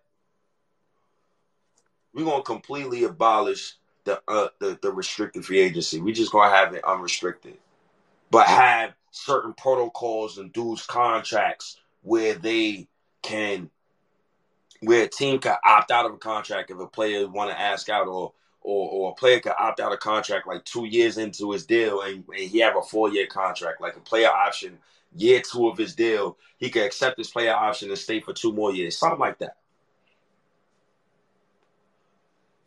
Would that be possible? Who knows would it be possible that the Knicks tank or let's say they don't even tank let's say the Knicks win 30 games. Let's say something horrific happens, right? We just go on a bad losing streak. We just getting our asses kicked. And we get a top four pick, top five pick. I would absolutely call Charlotte and say, yo, you trying to give us LaMelo Ball for whoever's the fucking fourth pick? Ah, I fuck, I'm fucking doing it. I need a move like that. Something just a rabbit out the hat. Something that's like a hypothetical, but a hypothetical that could happen in like the tenth multiverse. Because I could see that happening. Because I even if the Knicks, let's say hypothetically speaking, like even if the Knicks was to win thirty games, let's say they jump off to the to the fourth pick or whatever. Let's say because I'm trying to just hope for some good good shit to happen or hope the Knicks to start winning, but that's neither here nor there. Let's say the Knicks jump up to the fourth or fifth pick. I'm calling around the league. I don't know if I want that young boy to step in the building, depending on who's on the board. I mean, it's going to be damn tough if, if Amen Thompson or Ausar Thompson is there on the board at four. But at the same time, if I got a chance to get LaMelo Ball right now, like right now, right now, oh man. Oh man, it's going to be some arguments up there in, the, in, in man uh, in upper management. And I think what will win out will do to say, yo, you know, you know what? We're trying to win now. And since we're trying to win now, we're not trying to wait for a guy to develop. We actually would trade his pick. And I would actually do a deal like that. Is there other guys I would trade a top seven pick in this year's draft for? Hmm. Maybe. Maybe so. Maybe yes. Um, who are those guys, State? Uh I don't know. Right now, looking at a picture of Scotty Barnes, and he has this. Yo, I speaking of Scotty Barnes, man, he's having a horrible season. By the way, um, I called him a future superstar. I love Scotty Barnes coming out of that draft. I'm still taking him number one over Cade. I know a lot of people say, "Oh, State man, that's a bad take," but that's my take. I mean, ain't your take; it's my take. I'm taking Scotty Barnes. You just can't teach six nine with that ability to play on ball, off ball like Scotty Barnes. To me personally, um, if I'm the Knicks and the Raptors want a full scale rebuild, and they're saying, "Yo, you want Scotty Barnes or somebody?" Yeah, I'll trade them the pick. Give me Scotty. But see, I'm greedy. Give me Scotty and OG. See, I, I'm that type of dude. I'm that type. But then see, now you talking trade. Uh, see, I ain't trying to do all that. But I would absolutely trade that pick. Not for OG Anunoby, but I would trade it for Scotty Barnes. Like something like that. Rabbit out of the hat. Um the Phoenix Suns is going through some some they going through some turbulence right now. And with the injury to Devin Booker being out for a month, you're about to see a lot of teams be desperate. Um, I don't know how desperate they are, but at the same time, I'm gonna be honest with y'all. There is a scenario where, and I'm sorry, Ralph, but I'm just gonna have to say it. Um, there is a scenario where if the Knicks keep losing, but the Suns are losing at the same time, there is a scenario where the Suns will call the Knicks. if they just if they just cannot stay afloat the next month because the Suns, unlike the Knicks, the Suns got a guy who they cater to him as a superstar. I don't believe he's a superstar, but they have Devin Booker. And on top of the fact that they got Devin Booker, they got another guy who's on a max deal, who's DeAndre Ayton, who's the number one overall pick. So their situation is far different from the Knicks. On top of the fact that their owner, I believe, is really cheap. Like he's really, really cheap. But at the same time, if your franchise player and your cash cow is Devin Booker and he's out for a month, are you going to allow your team to just drown? Or, or are you going to make calls to get immediate help now? Now, if Obi comes back, what's the plan with Obi? Now, if Phoenix calls, absolutely, you know, they got to give up the 2023 pick unprotected.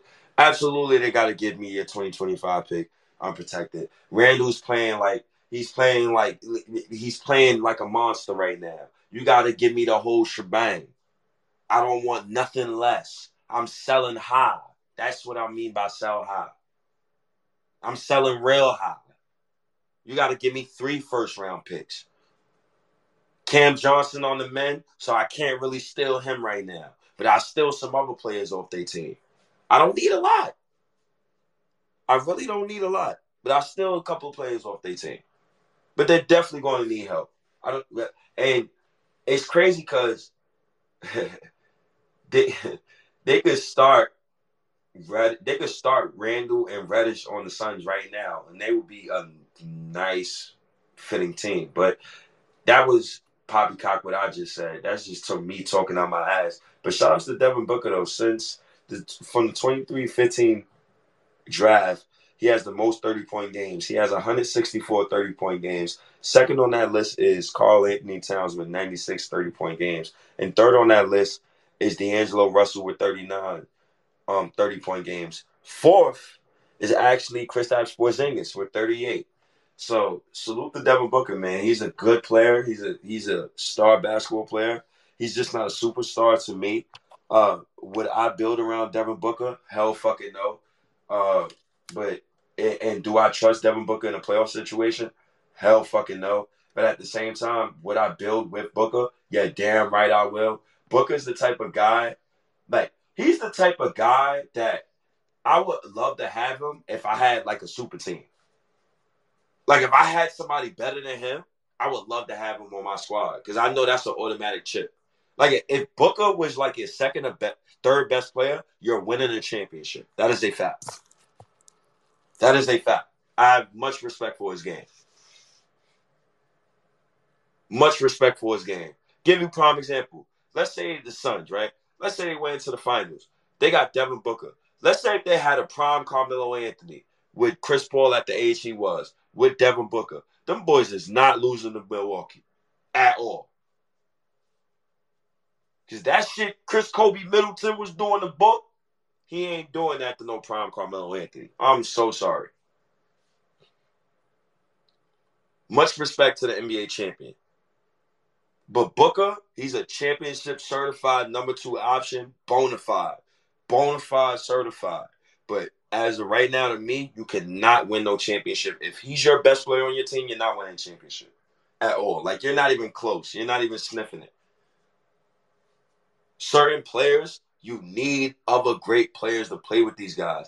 Luka Doncic is different to me than Devin Booker. He's on a whole nother level. Like he's really a superstar.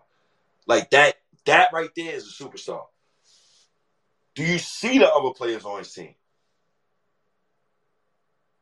like I like I like Book's game though. Would I trade for Booker? Um, me personally, I don't want to see Booker, but if the Knicks was the was to try and go get him, all right, cool. Like I like I, I'm not adverse to that. Um, but you know, Devin Booker with Jalen Brunson in the backcourt, who's defending? When you sign Jalen Brunson, you have to take him into account. People just be throwing these outlandish backcourts everywhere and it be killing me. Like, you want Zach LaVine. Why? He's not going to work with Jalen Brunson. Why y'all just disregard? Like, disregarding Jalen Brunson is idiotic to me. It's stupid. He's going to be here for the next four years. You have in every single move, you have to account for Jalen Brunson, and he's not in any one of my trades because I feel like he's a part of the future. Me personally, Brunson, RJ, those two, they're part of the future. They're not in no deals where I'm talking about with any basketball player. I really enjoy the basketball that Jalen Brunson plays. At times, he don't act like a fucking point guard, but at the same time, he's played with ball dominant players before. Say you get a guy like LaMelo Ball. I like both of those dudes in the backcourt together. LaMelo Ball got to commit to defense, though. He got to he got to definitely commit to defense, but I like both of them in the backcourt. I'm handing my offense to LaMelo Ball, though. I'm gonna be honest with you, but Jalen Brunson could get he, he could still get the same amount of shots because LaMelo Ball plays in the same backcourt with Terry Rozier. Is Terry Rozier better than Jalen Brunson? Hell no. With all due respect to Scary Terry. But I got to show my guy some love here. And he definitely will be um, a part of the future. I don't know how long Jalen Brunson will be out still, but his lower back, um, he's hurt. He's been hurt for a minute now. I feel like it's been forever since I've watched Jalen Brunson play, play basketball. Um, I hope he gets better. But if it was up to me, Jalen Brunson ain't coming back for me until the second week of January. I don't want to see Jalen Brunson January 1st. I want to see him second to third. I want to see him January 9th to 10th. Or if he's really, if it's his hip and his back, I don't want to see him until the end of January. If this team, let, let me be really honest with y'all. If this team continues this losing streak and they get punched by the Spurs, because I'm definitely putting plus 20 on Devin Vassell. That shit is staring at me like a hot plate. 20 plus on Devin. I'm definitely putting that. I'm definitely putting 20 plus on Jalen Green. And if it's not Jalen Green that's going to give us 20 plus, 30 plus that game, it might be KPJ. Unless Quickley and, and, and Grimes come to hoop. But even if they come to hoop, they're going to be tired by the mid third. So that's the reason why we're going to lose. We're not going to lose because we get out talented. I don't think we're losing because we're getting out talented. I think that's kind of false. I think we're losing because we're just genuinely exhausted. You can't say the Knicks are a bad team and the numbers say that they're the ninth ranked offense. And I believe I read off it did a 10th ranked defense. That's not possible. That's idiotic. That's a bad take. So what is going on? What's the what's the what's the underlying meaning? They're losing because they're fucking exhausted. It's not because they're a bad team, genuinely. They may not have the most talent in the world, but they're a good team collectively. They're, they're exhausted. Their coach is outdated. The president of basketball operations is gun shy. They have too many cooks in the kitchen. They don't know who's the one option. And I think that's the biggest problem. That's one of the biggest problems I have too. Like it's it's cute that people say, yo, the Knicks have three 20 point scores. That is very cute. It is very, very cute. I don't want three 20 point scorers if their names is not LeBron, D Wade, and Chris Bosh. If you're not three current Hall of Famers, I don't want to hear about you three averaging 20. Depending on how good you are. And the way I look at Randle, RJ, and Brunson, I'm like, I'm not gonna disrespect them right now and just call them mid. I'm just I'm just gonna say that they're not these so-called the greatest players that Knicks Knicks Twitter trying to make them out to be. Because no coach in their right mind would look at this team and say, we're a win now team. That is idiotic. I don't know how the fan base allow management to feed them that bullshit. Now, let's say if you go get me Kyle Kuzma and, and Rui Hachimura, but you still got Quentin Grimes, you still got RJ Barrett, you still got Mitchell Robinson, you still got Jericho Sims, you still probably got Quickley, but they might take Quickley away because they'll start Quickley at point guard right out the gate. They might take Obi. Who knows? Shit. Wizards got three wings I'll take. I'll take Deni too. Shit. One of the best rated defenders in the NBA last season. I don't know if his I don't know if his defensive metrics ranked the same way they was last season, but when I watched Wizard games last season, that boy was defending his ass off. About 6'9, 6'10. We'll take all three of them ninjas right now. And all three of them could you you throw all three of them in the Knicks rotation right now. You're completely your outlook on the Knicks is completely different now. Now you could you could you could spark some confidence within the fan base. Like, oh yeah, we got some wings now. Um, we got two bigs. We got Mitch. We got Sims. We got Size. We still got Randle. We now we can play small ball. We could tinker with the lineups. You could you could gas fans. Now fans, we got Quentin Grimes. He's starting. We got Quickley. He playing like you can sell the fan base on that. You cannot sell the fan base on playing seven players each night and having us fans bark at each other instead of barking at you guys. Got fans and and and shout out to my guy the real man. Shout out to my guy, man. Like, shout out to my guy Legion, man. Like, you saw like, and I was annoyed with him because you so focused on the fact that I called Quentin Grimes Quentin Ntilikina. And rightfully so, man. Every man was putting up triple singles, man. I don't care what nobody say, man. Get them to start a job and, and all of this. That's neither here nor there. We don't cry over spilled milk. It's about to be a new year. It's it's December 29th. Fuck all of that. We're gonna move past that. I'm I'm about to move past that. It's about to be a whole new year. We're not gonna continue to to to try to live off the past and and, and try these things. But you could try you could actually try to sell the fan base on winning now and winning in the future if you have a collective unit that we could believe in, but also putting out a unit where we're not scared that a player is going to injure his fucking ACL every night. Because that's where I'm at with it. Genuinely, I'm genuinely horrified for the Knicks players for the next couple of weeks. I'm horrified. Like, like horrified. To the point I gotta like this again. Cause I'm I'm I'm I'm horrified. Luckily, RJ only got a lacerated finger. Everywhere Tom Thibodeau goes, injuries occur.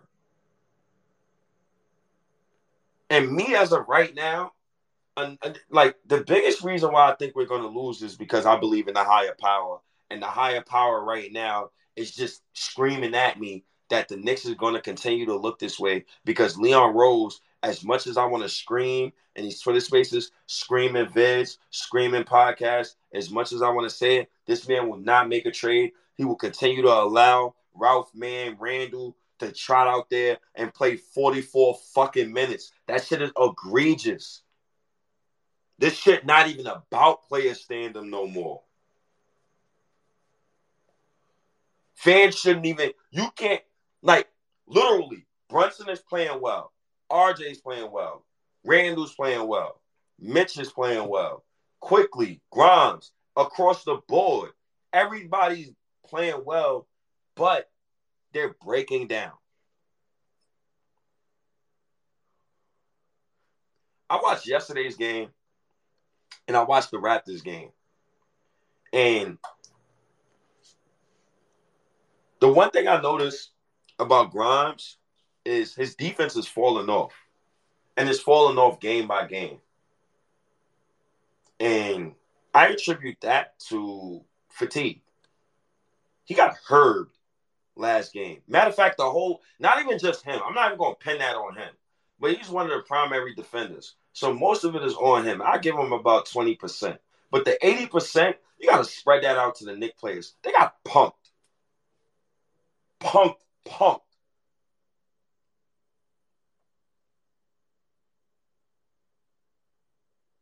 I like what I've seen from him, but you got you cannot put these six four dudes on these tall six foot seven guys who could create their own shots and think that's going to and expect for good results. It's not going to happen.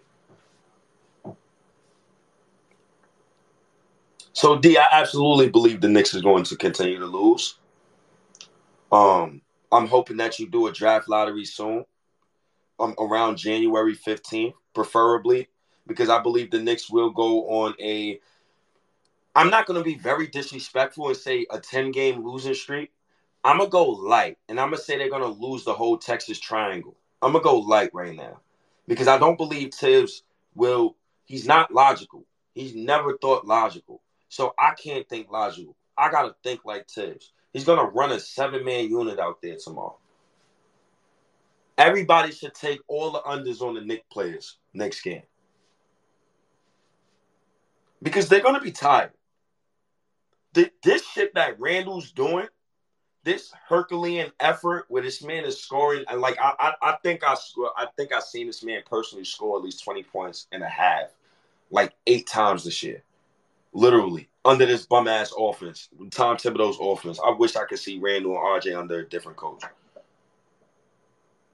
But you've seen, but but you've seen points where Randle can create for himself. He could create for others, but you could put him in different positions to succeed. He's playing a damn good basketball brand this season, but he needs help. Man, gonna die out there. How is this man not gotten hurt yet? I don't know what he's doing. Kudos to that man.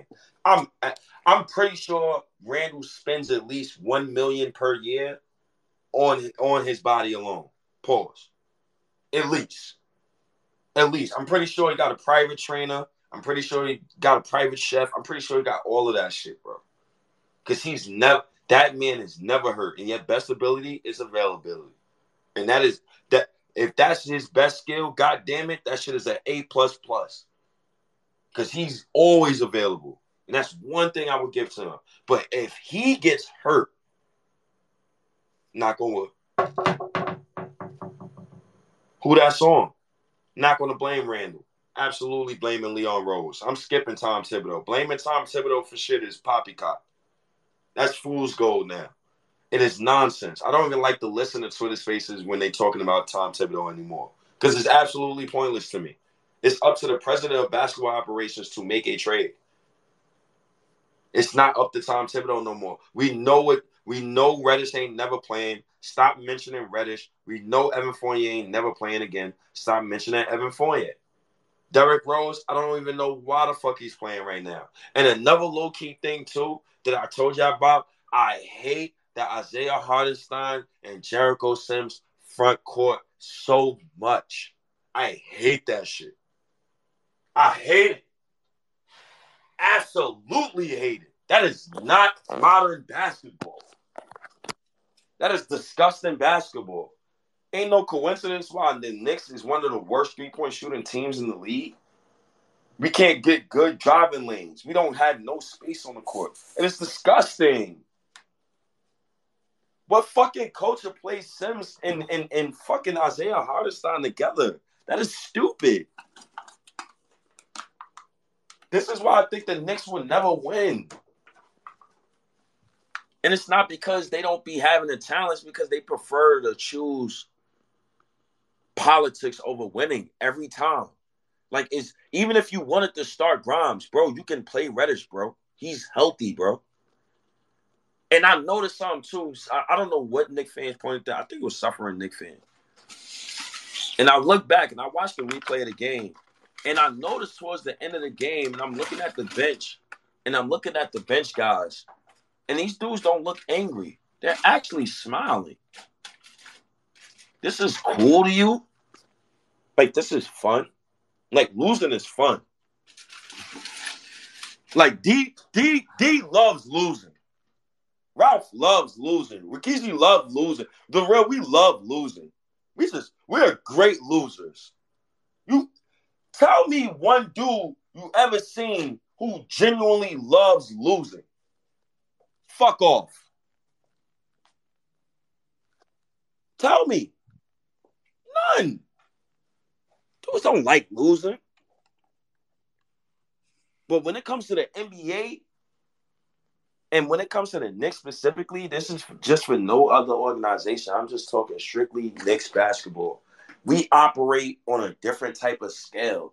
And we operate on on politics. We operate on trying to get the best deal. We operate on trying to look good. We operate on on oh um RJ could shoot one for nine, and I'ma still trot him out there and still have him keep shooting instead of holding him accountable. Or or I could have Randle slap a laptop out of a coach hand and the coach out of an assistant coach's hand and the head coach does nothing but folds his arms and looks the other way. I have Quickley come out and go one for 10 from three. And the coach don't even try to set him up to get him a good look. It's egregious. It's Leon Rose's fault. Ain't Thibs' fault. We know what Thibs ain't changing shit. Done with that. I see why D be cutting cats off now when they be complaining sometimes, because that should be bullshit. That should be bullshit. Nobody want to hear that shit no more, man. Oh, Thibs this, Thibs that. Thibs is doing the Thibs is doing yo, personally speaking, I think as of right now, he's legit playing the kids. He's doing the best he can do right now. We know he ain't changing. We know he ain't adapting. We know these things. So fuck complaining about him. Leon Rose need to make a trade to get that man some soldiers. I can't just pin this all on Leon to on Thibs. Fuck nah. Randle came back. He he he he playing better. RJ came back. He had finally arrived December 1st to play basketball. Quentin Grimes finally healthy playing is hooping. Mitchell Robinson is showing his work. Everybody doing their part besides Leon Rose. Everybody. Thibs get credit, but he's still a fuck boy.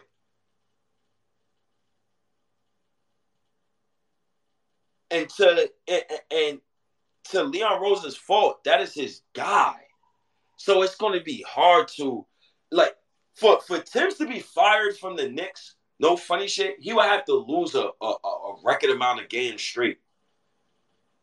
I'm talking like a like this losing streak that we're on, he would have to lose at least no funny shit, he would have to lose at least to the last week of January.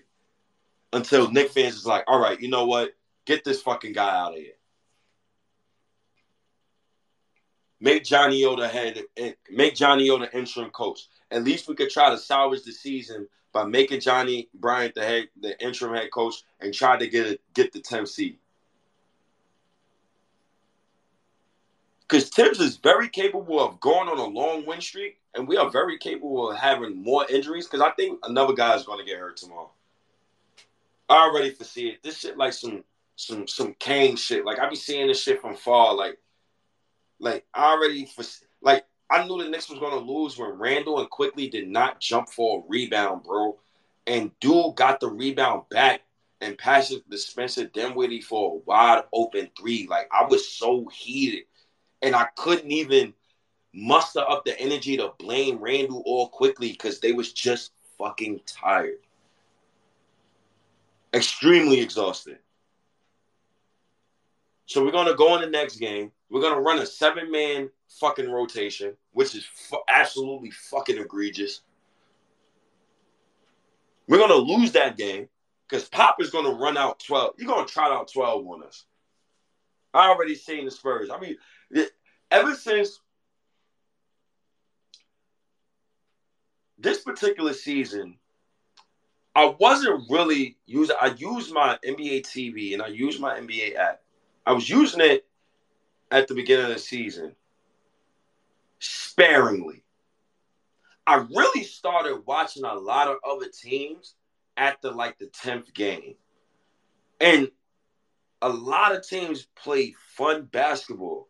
The other day, I was watching the Spurs, and I forgot who they was playing, but watching Devin Vassell work the mid range, looking like Khris Middleton, that shit was an absolute beauty. But just watching the off ball movement, the the like nobody's um standing still doing ISO. Everybody getting the ball, they already know what they want to do with the ball. They passing or they shooting or they dribbling, they go into the paint. But Devin Vassell in particular, the way he was manipulating pick and rolls, the way he was scoring in the mid range, the way he was saying contested middies, that shit was a beautiful thing to see. Y'all don't know how bad I would love to see the Knicks in a different offense.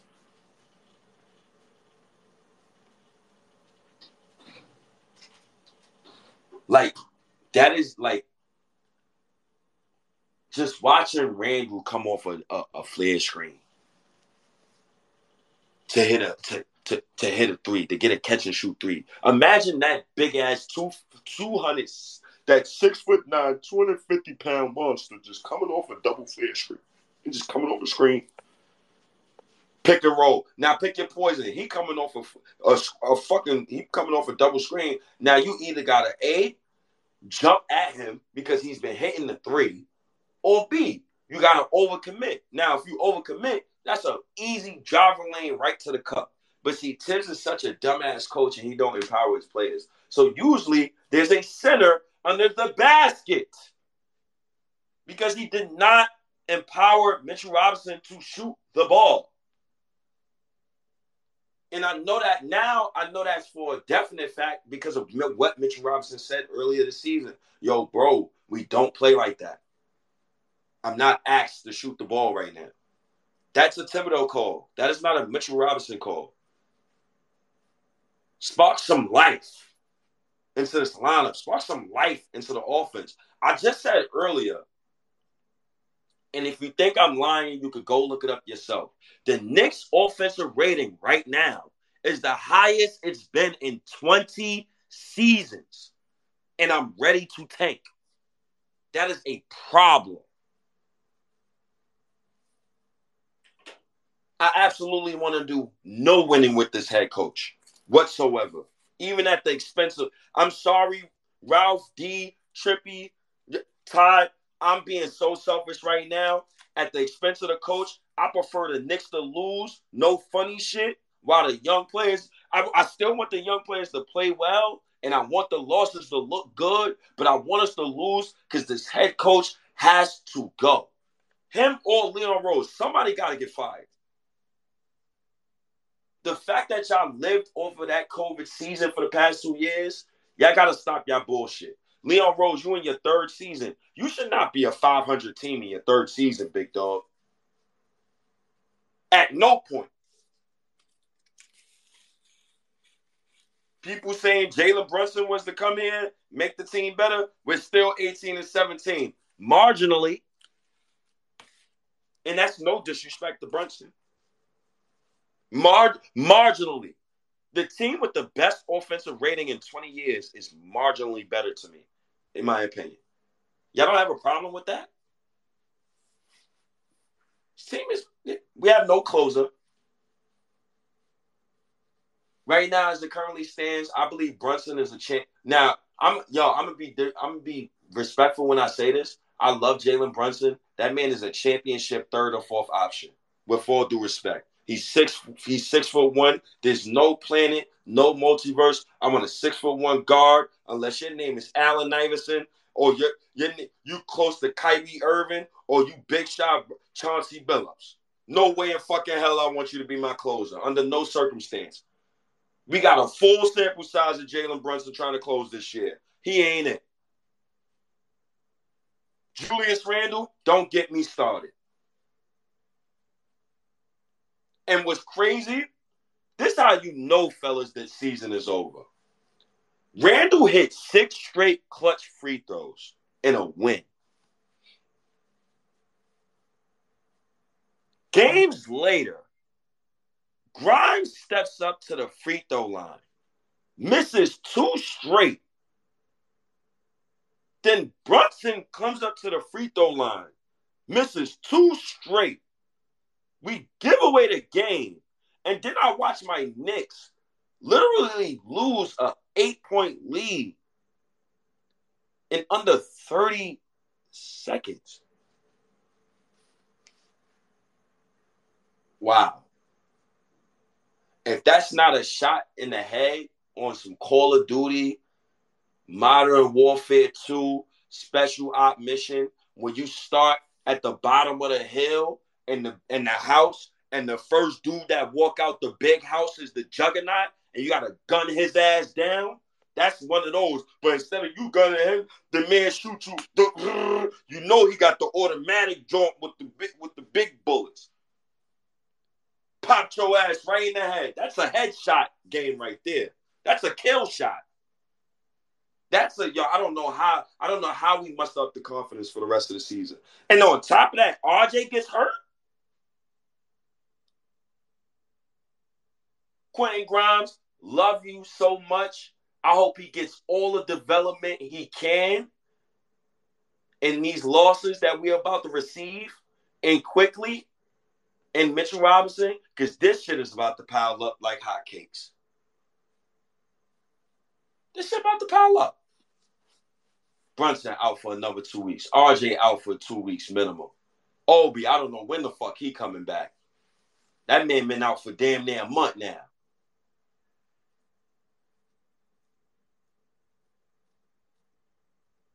If Mitch, it's another thing too, man. Mitchell Robinson, may, may, may God bless him. Knock on wood for him. Mitch cannot get hurt either. Oh my God. I'm already, I'm already ready to tank because RJ's out for two weeks. What are we winning for? What is your purpose? When I ask you, I'm gonna ask you. This is what I, the question I'm gonna leave you with. What is your purpose of winning this season? What do you want? What do what do you want to accomplish? Do you really want to go to the playoffs with this coach?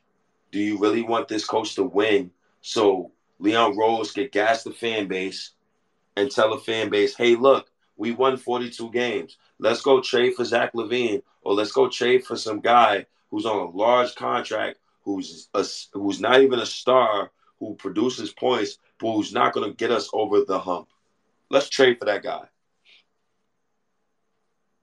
You watching Jaylen Brown and Jayson Tatum 38, 39 points. You think that's stopping that?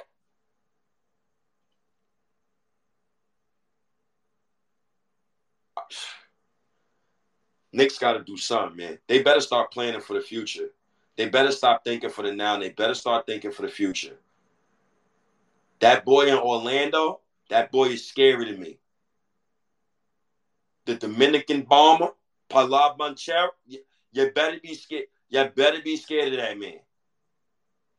I don't want no parts of that man in the playoff series year, in, four years from now. I don't want anything to do with that man unless the Knicks got a six foot nine wing who can match up with him. I don't want nothing to do with. I don't want R.J. Barrett nowhere near that man in the playoff series. Are you kidding me? Last time you seen a rookie average 21 and 7 was Blake Griffin. Go look at when he was drafted.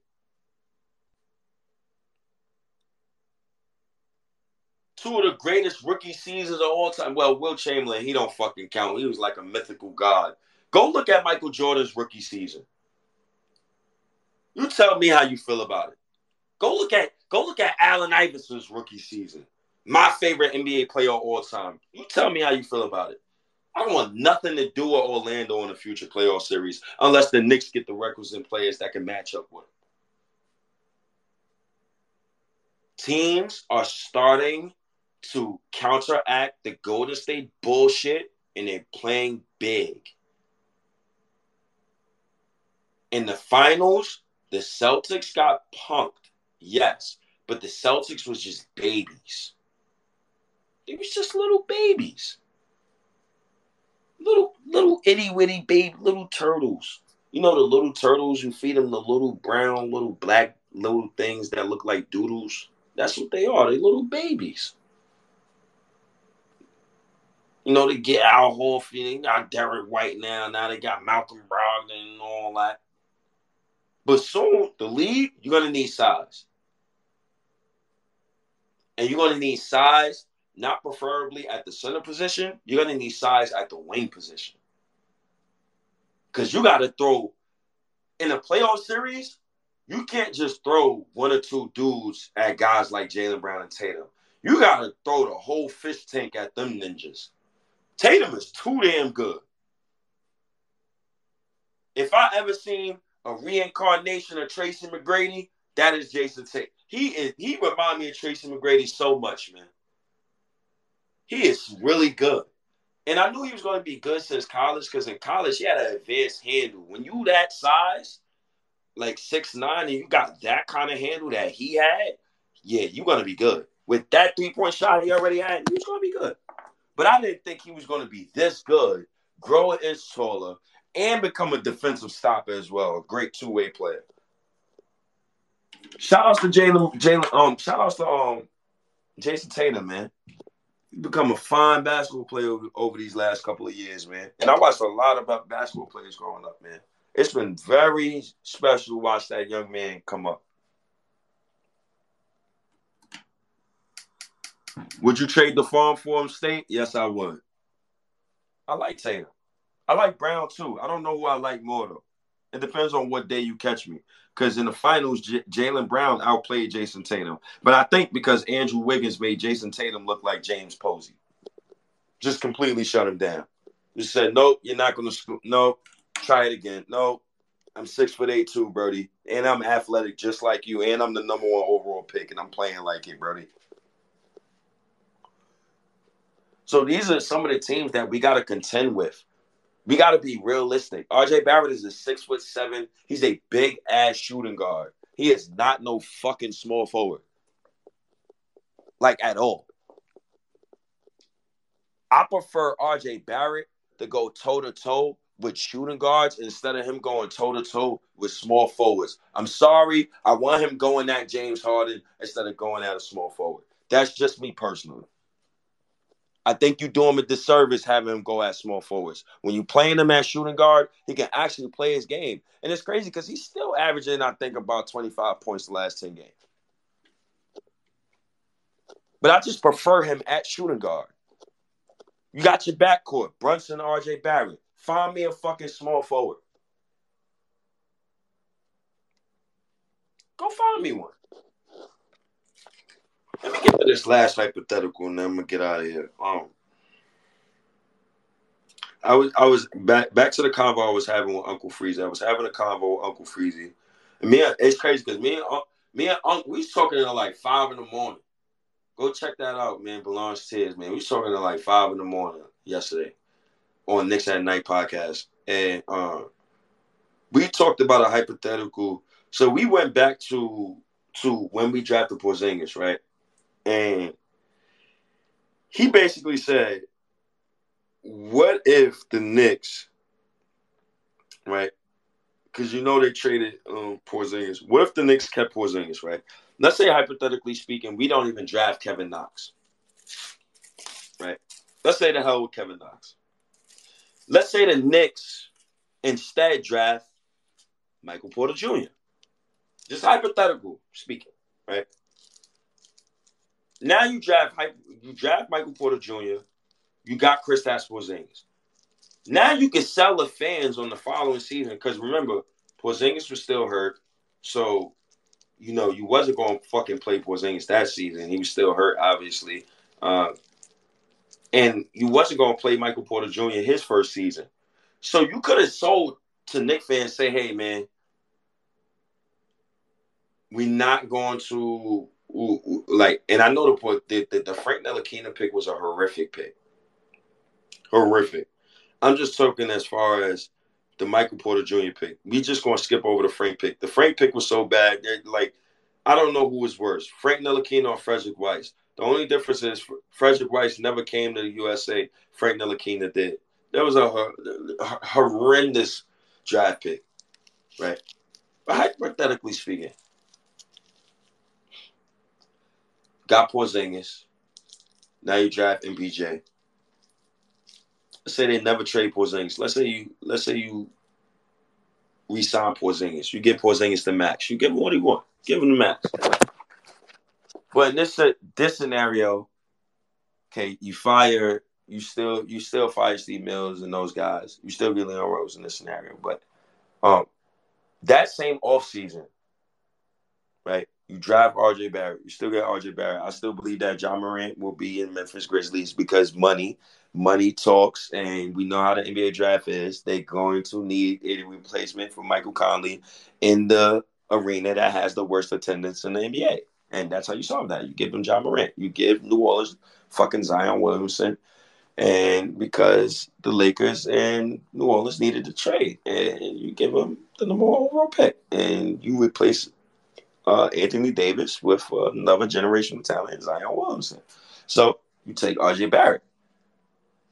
Now, I don't know what season Michael Porter had officially played in. So what I will do is go and check Michael Porter Jr.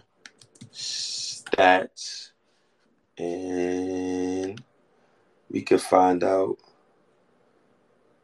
what season he started officially playing in. Oh my god. It's ESPN. ESPN is so stupid, man. I freaking hate that app, bro. Like with a passion. I really hate that app. So going back to the 2018 and 2019 season, right? He did not play at all, right? So in the 2019-2020 season, he played 55 games. Um, he only started eight.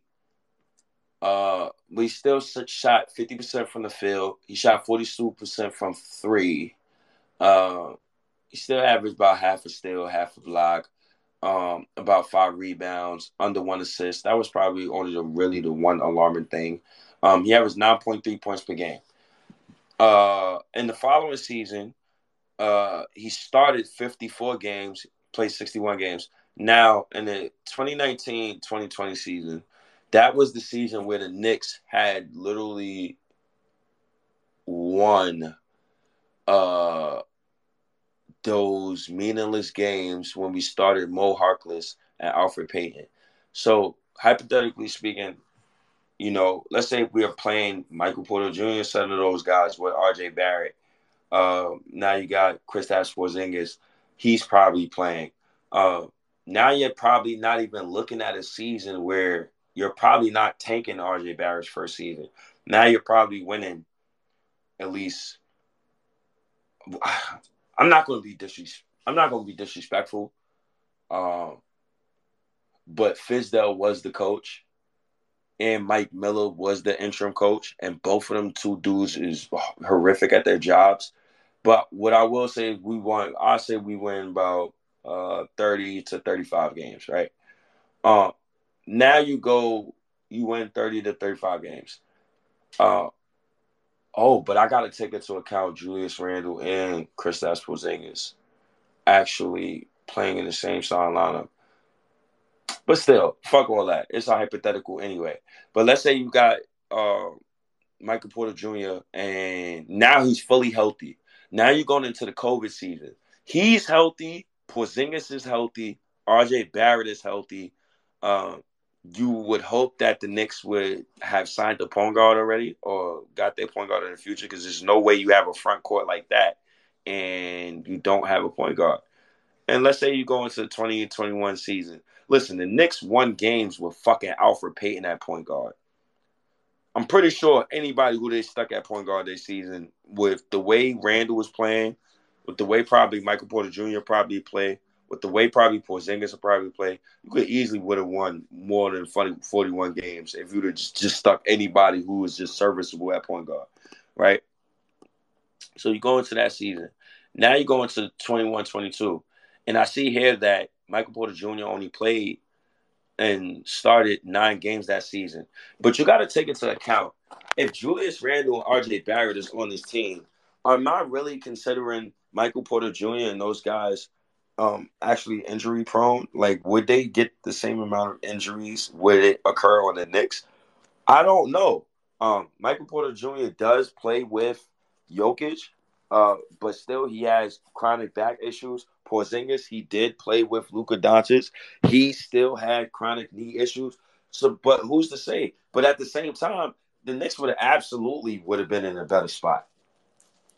Absolutely. I don't know if that Michael Porter Jr.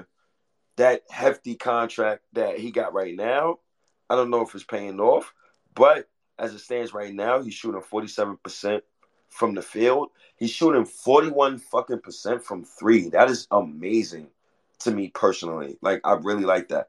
The only thing I don't like about Michael Porter Jr. and it's really annoying to me is he averages 0, 0.7 steals and 0.4 blocks. He's just not the defender that I would like him to be. And if you got a guy like Porzingis protecting the rim, maybe it's kind of serviceable. Maybe RJ Barrett can focus on defending more and he doesn't necessarily have to score more and he can necessarily just play make more and allow Randle and those guys to focus really more on scoring. And maybe RJ Barrett could become a, an even better threat. But that's a nice little combination. Like, and I say all of that to say that drafting and drafting well, no matter where you're at in the draft, matters.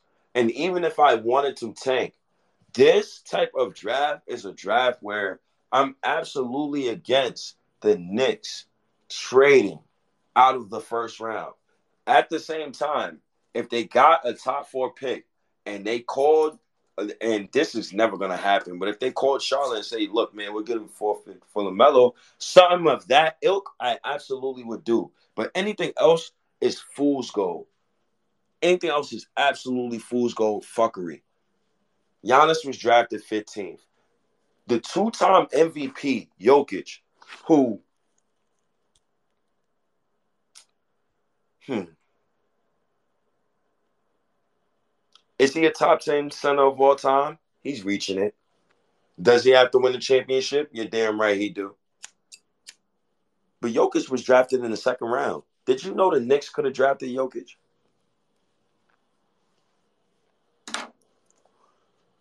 Do everybody know who we drafted in that second round, or people just don't know?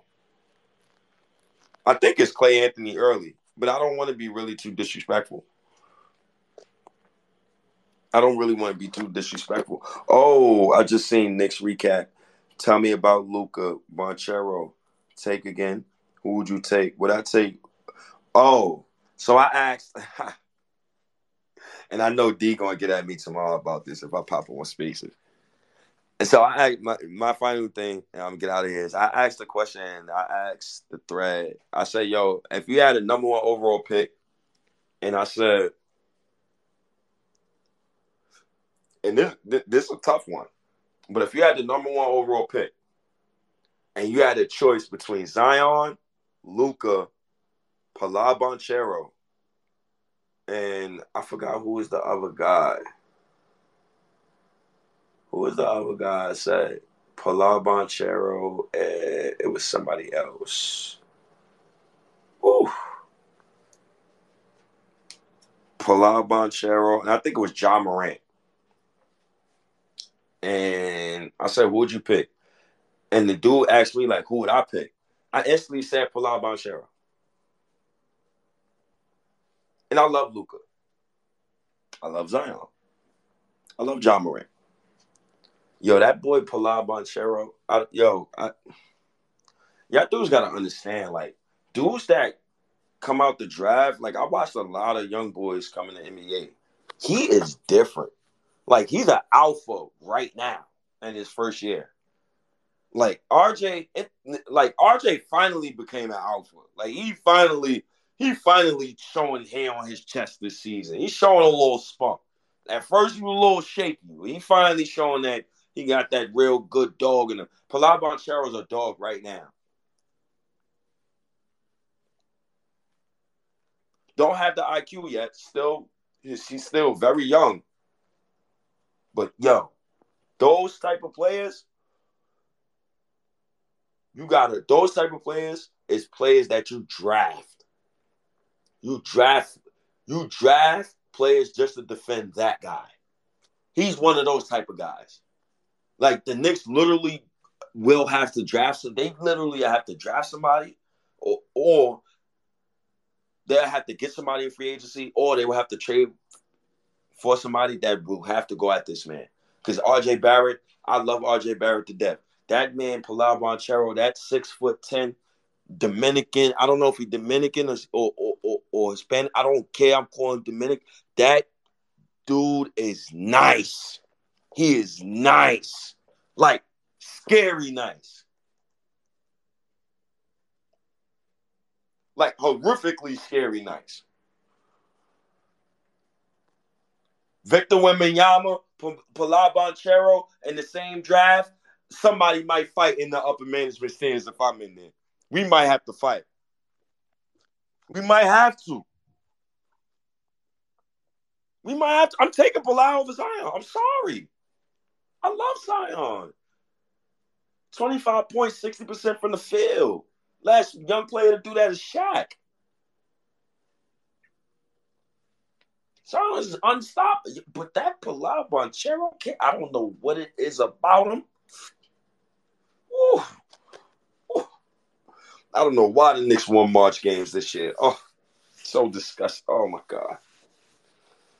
Oh man. But salute to y'all. Let me get out of here. Um, I've said enough. I don't feel like talking no more. I appreciate y'all tuning in uh to late night spaces. Just wanted to talk real quick. Uh and just talk some Knicks, give my feelings, give my thoughts. Uh I know tomorrow uh people will remember this Paolo Banchero take and I will be called out for it. So I'm just gonna be prepared to defend myself about it. Um I just know that somebody's gonna come for me. Um, and but that comes with the territory, man. Listen, man, I've seen I, like I've seen a bunch of NBA players, man. He is scary as fuck, dog. Scary, like really scary. So appreciate y'all, man, for tuning in. Late night spaces, D Supreme, Ralph, Ty, Kishi, um, the real bad Charlotte. I seen y'all peep pop up here a couple times. Stan seen pop in here. Um, Nate, Nick, all of y'all, man. Dan, I appreciate all of y'all, man. Um, y'all have a blessed New Year's. Um, hopefully I hear from y'all before this New Year's end.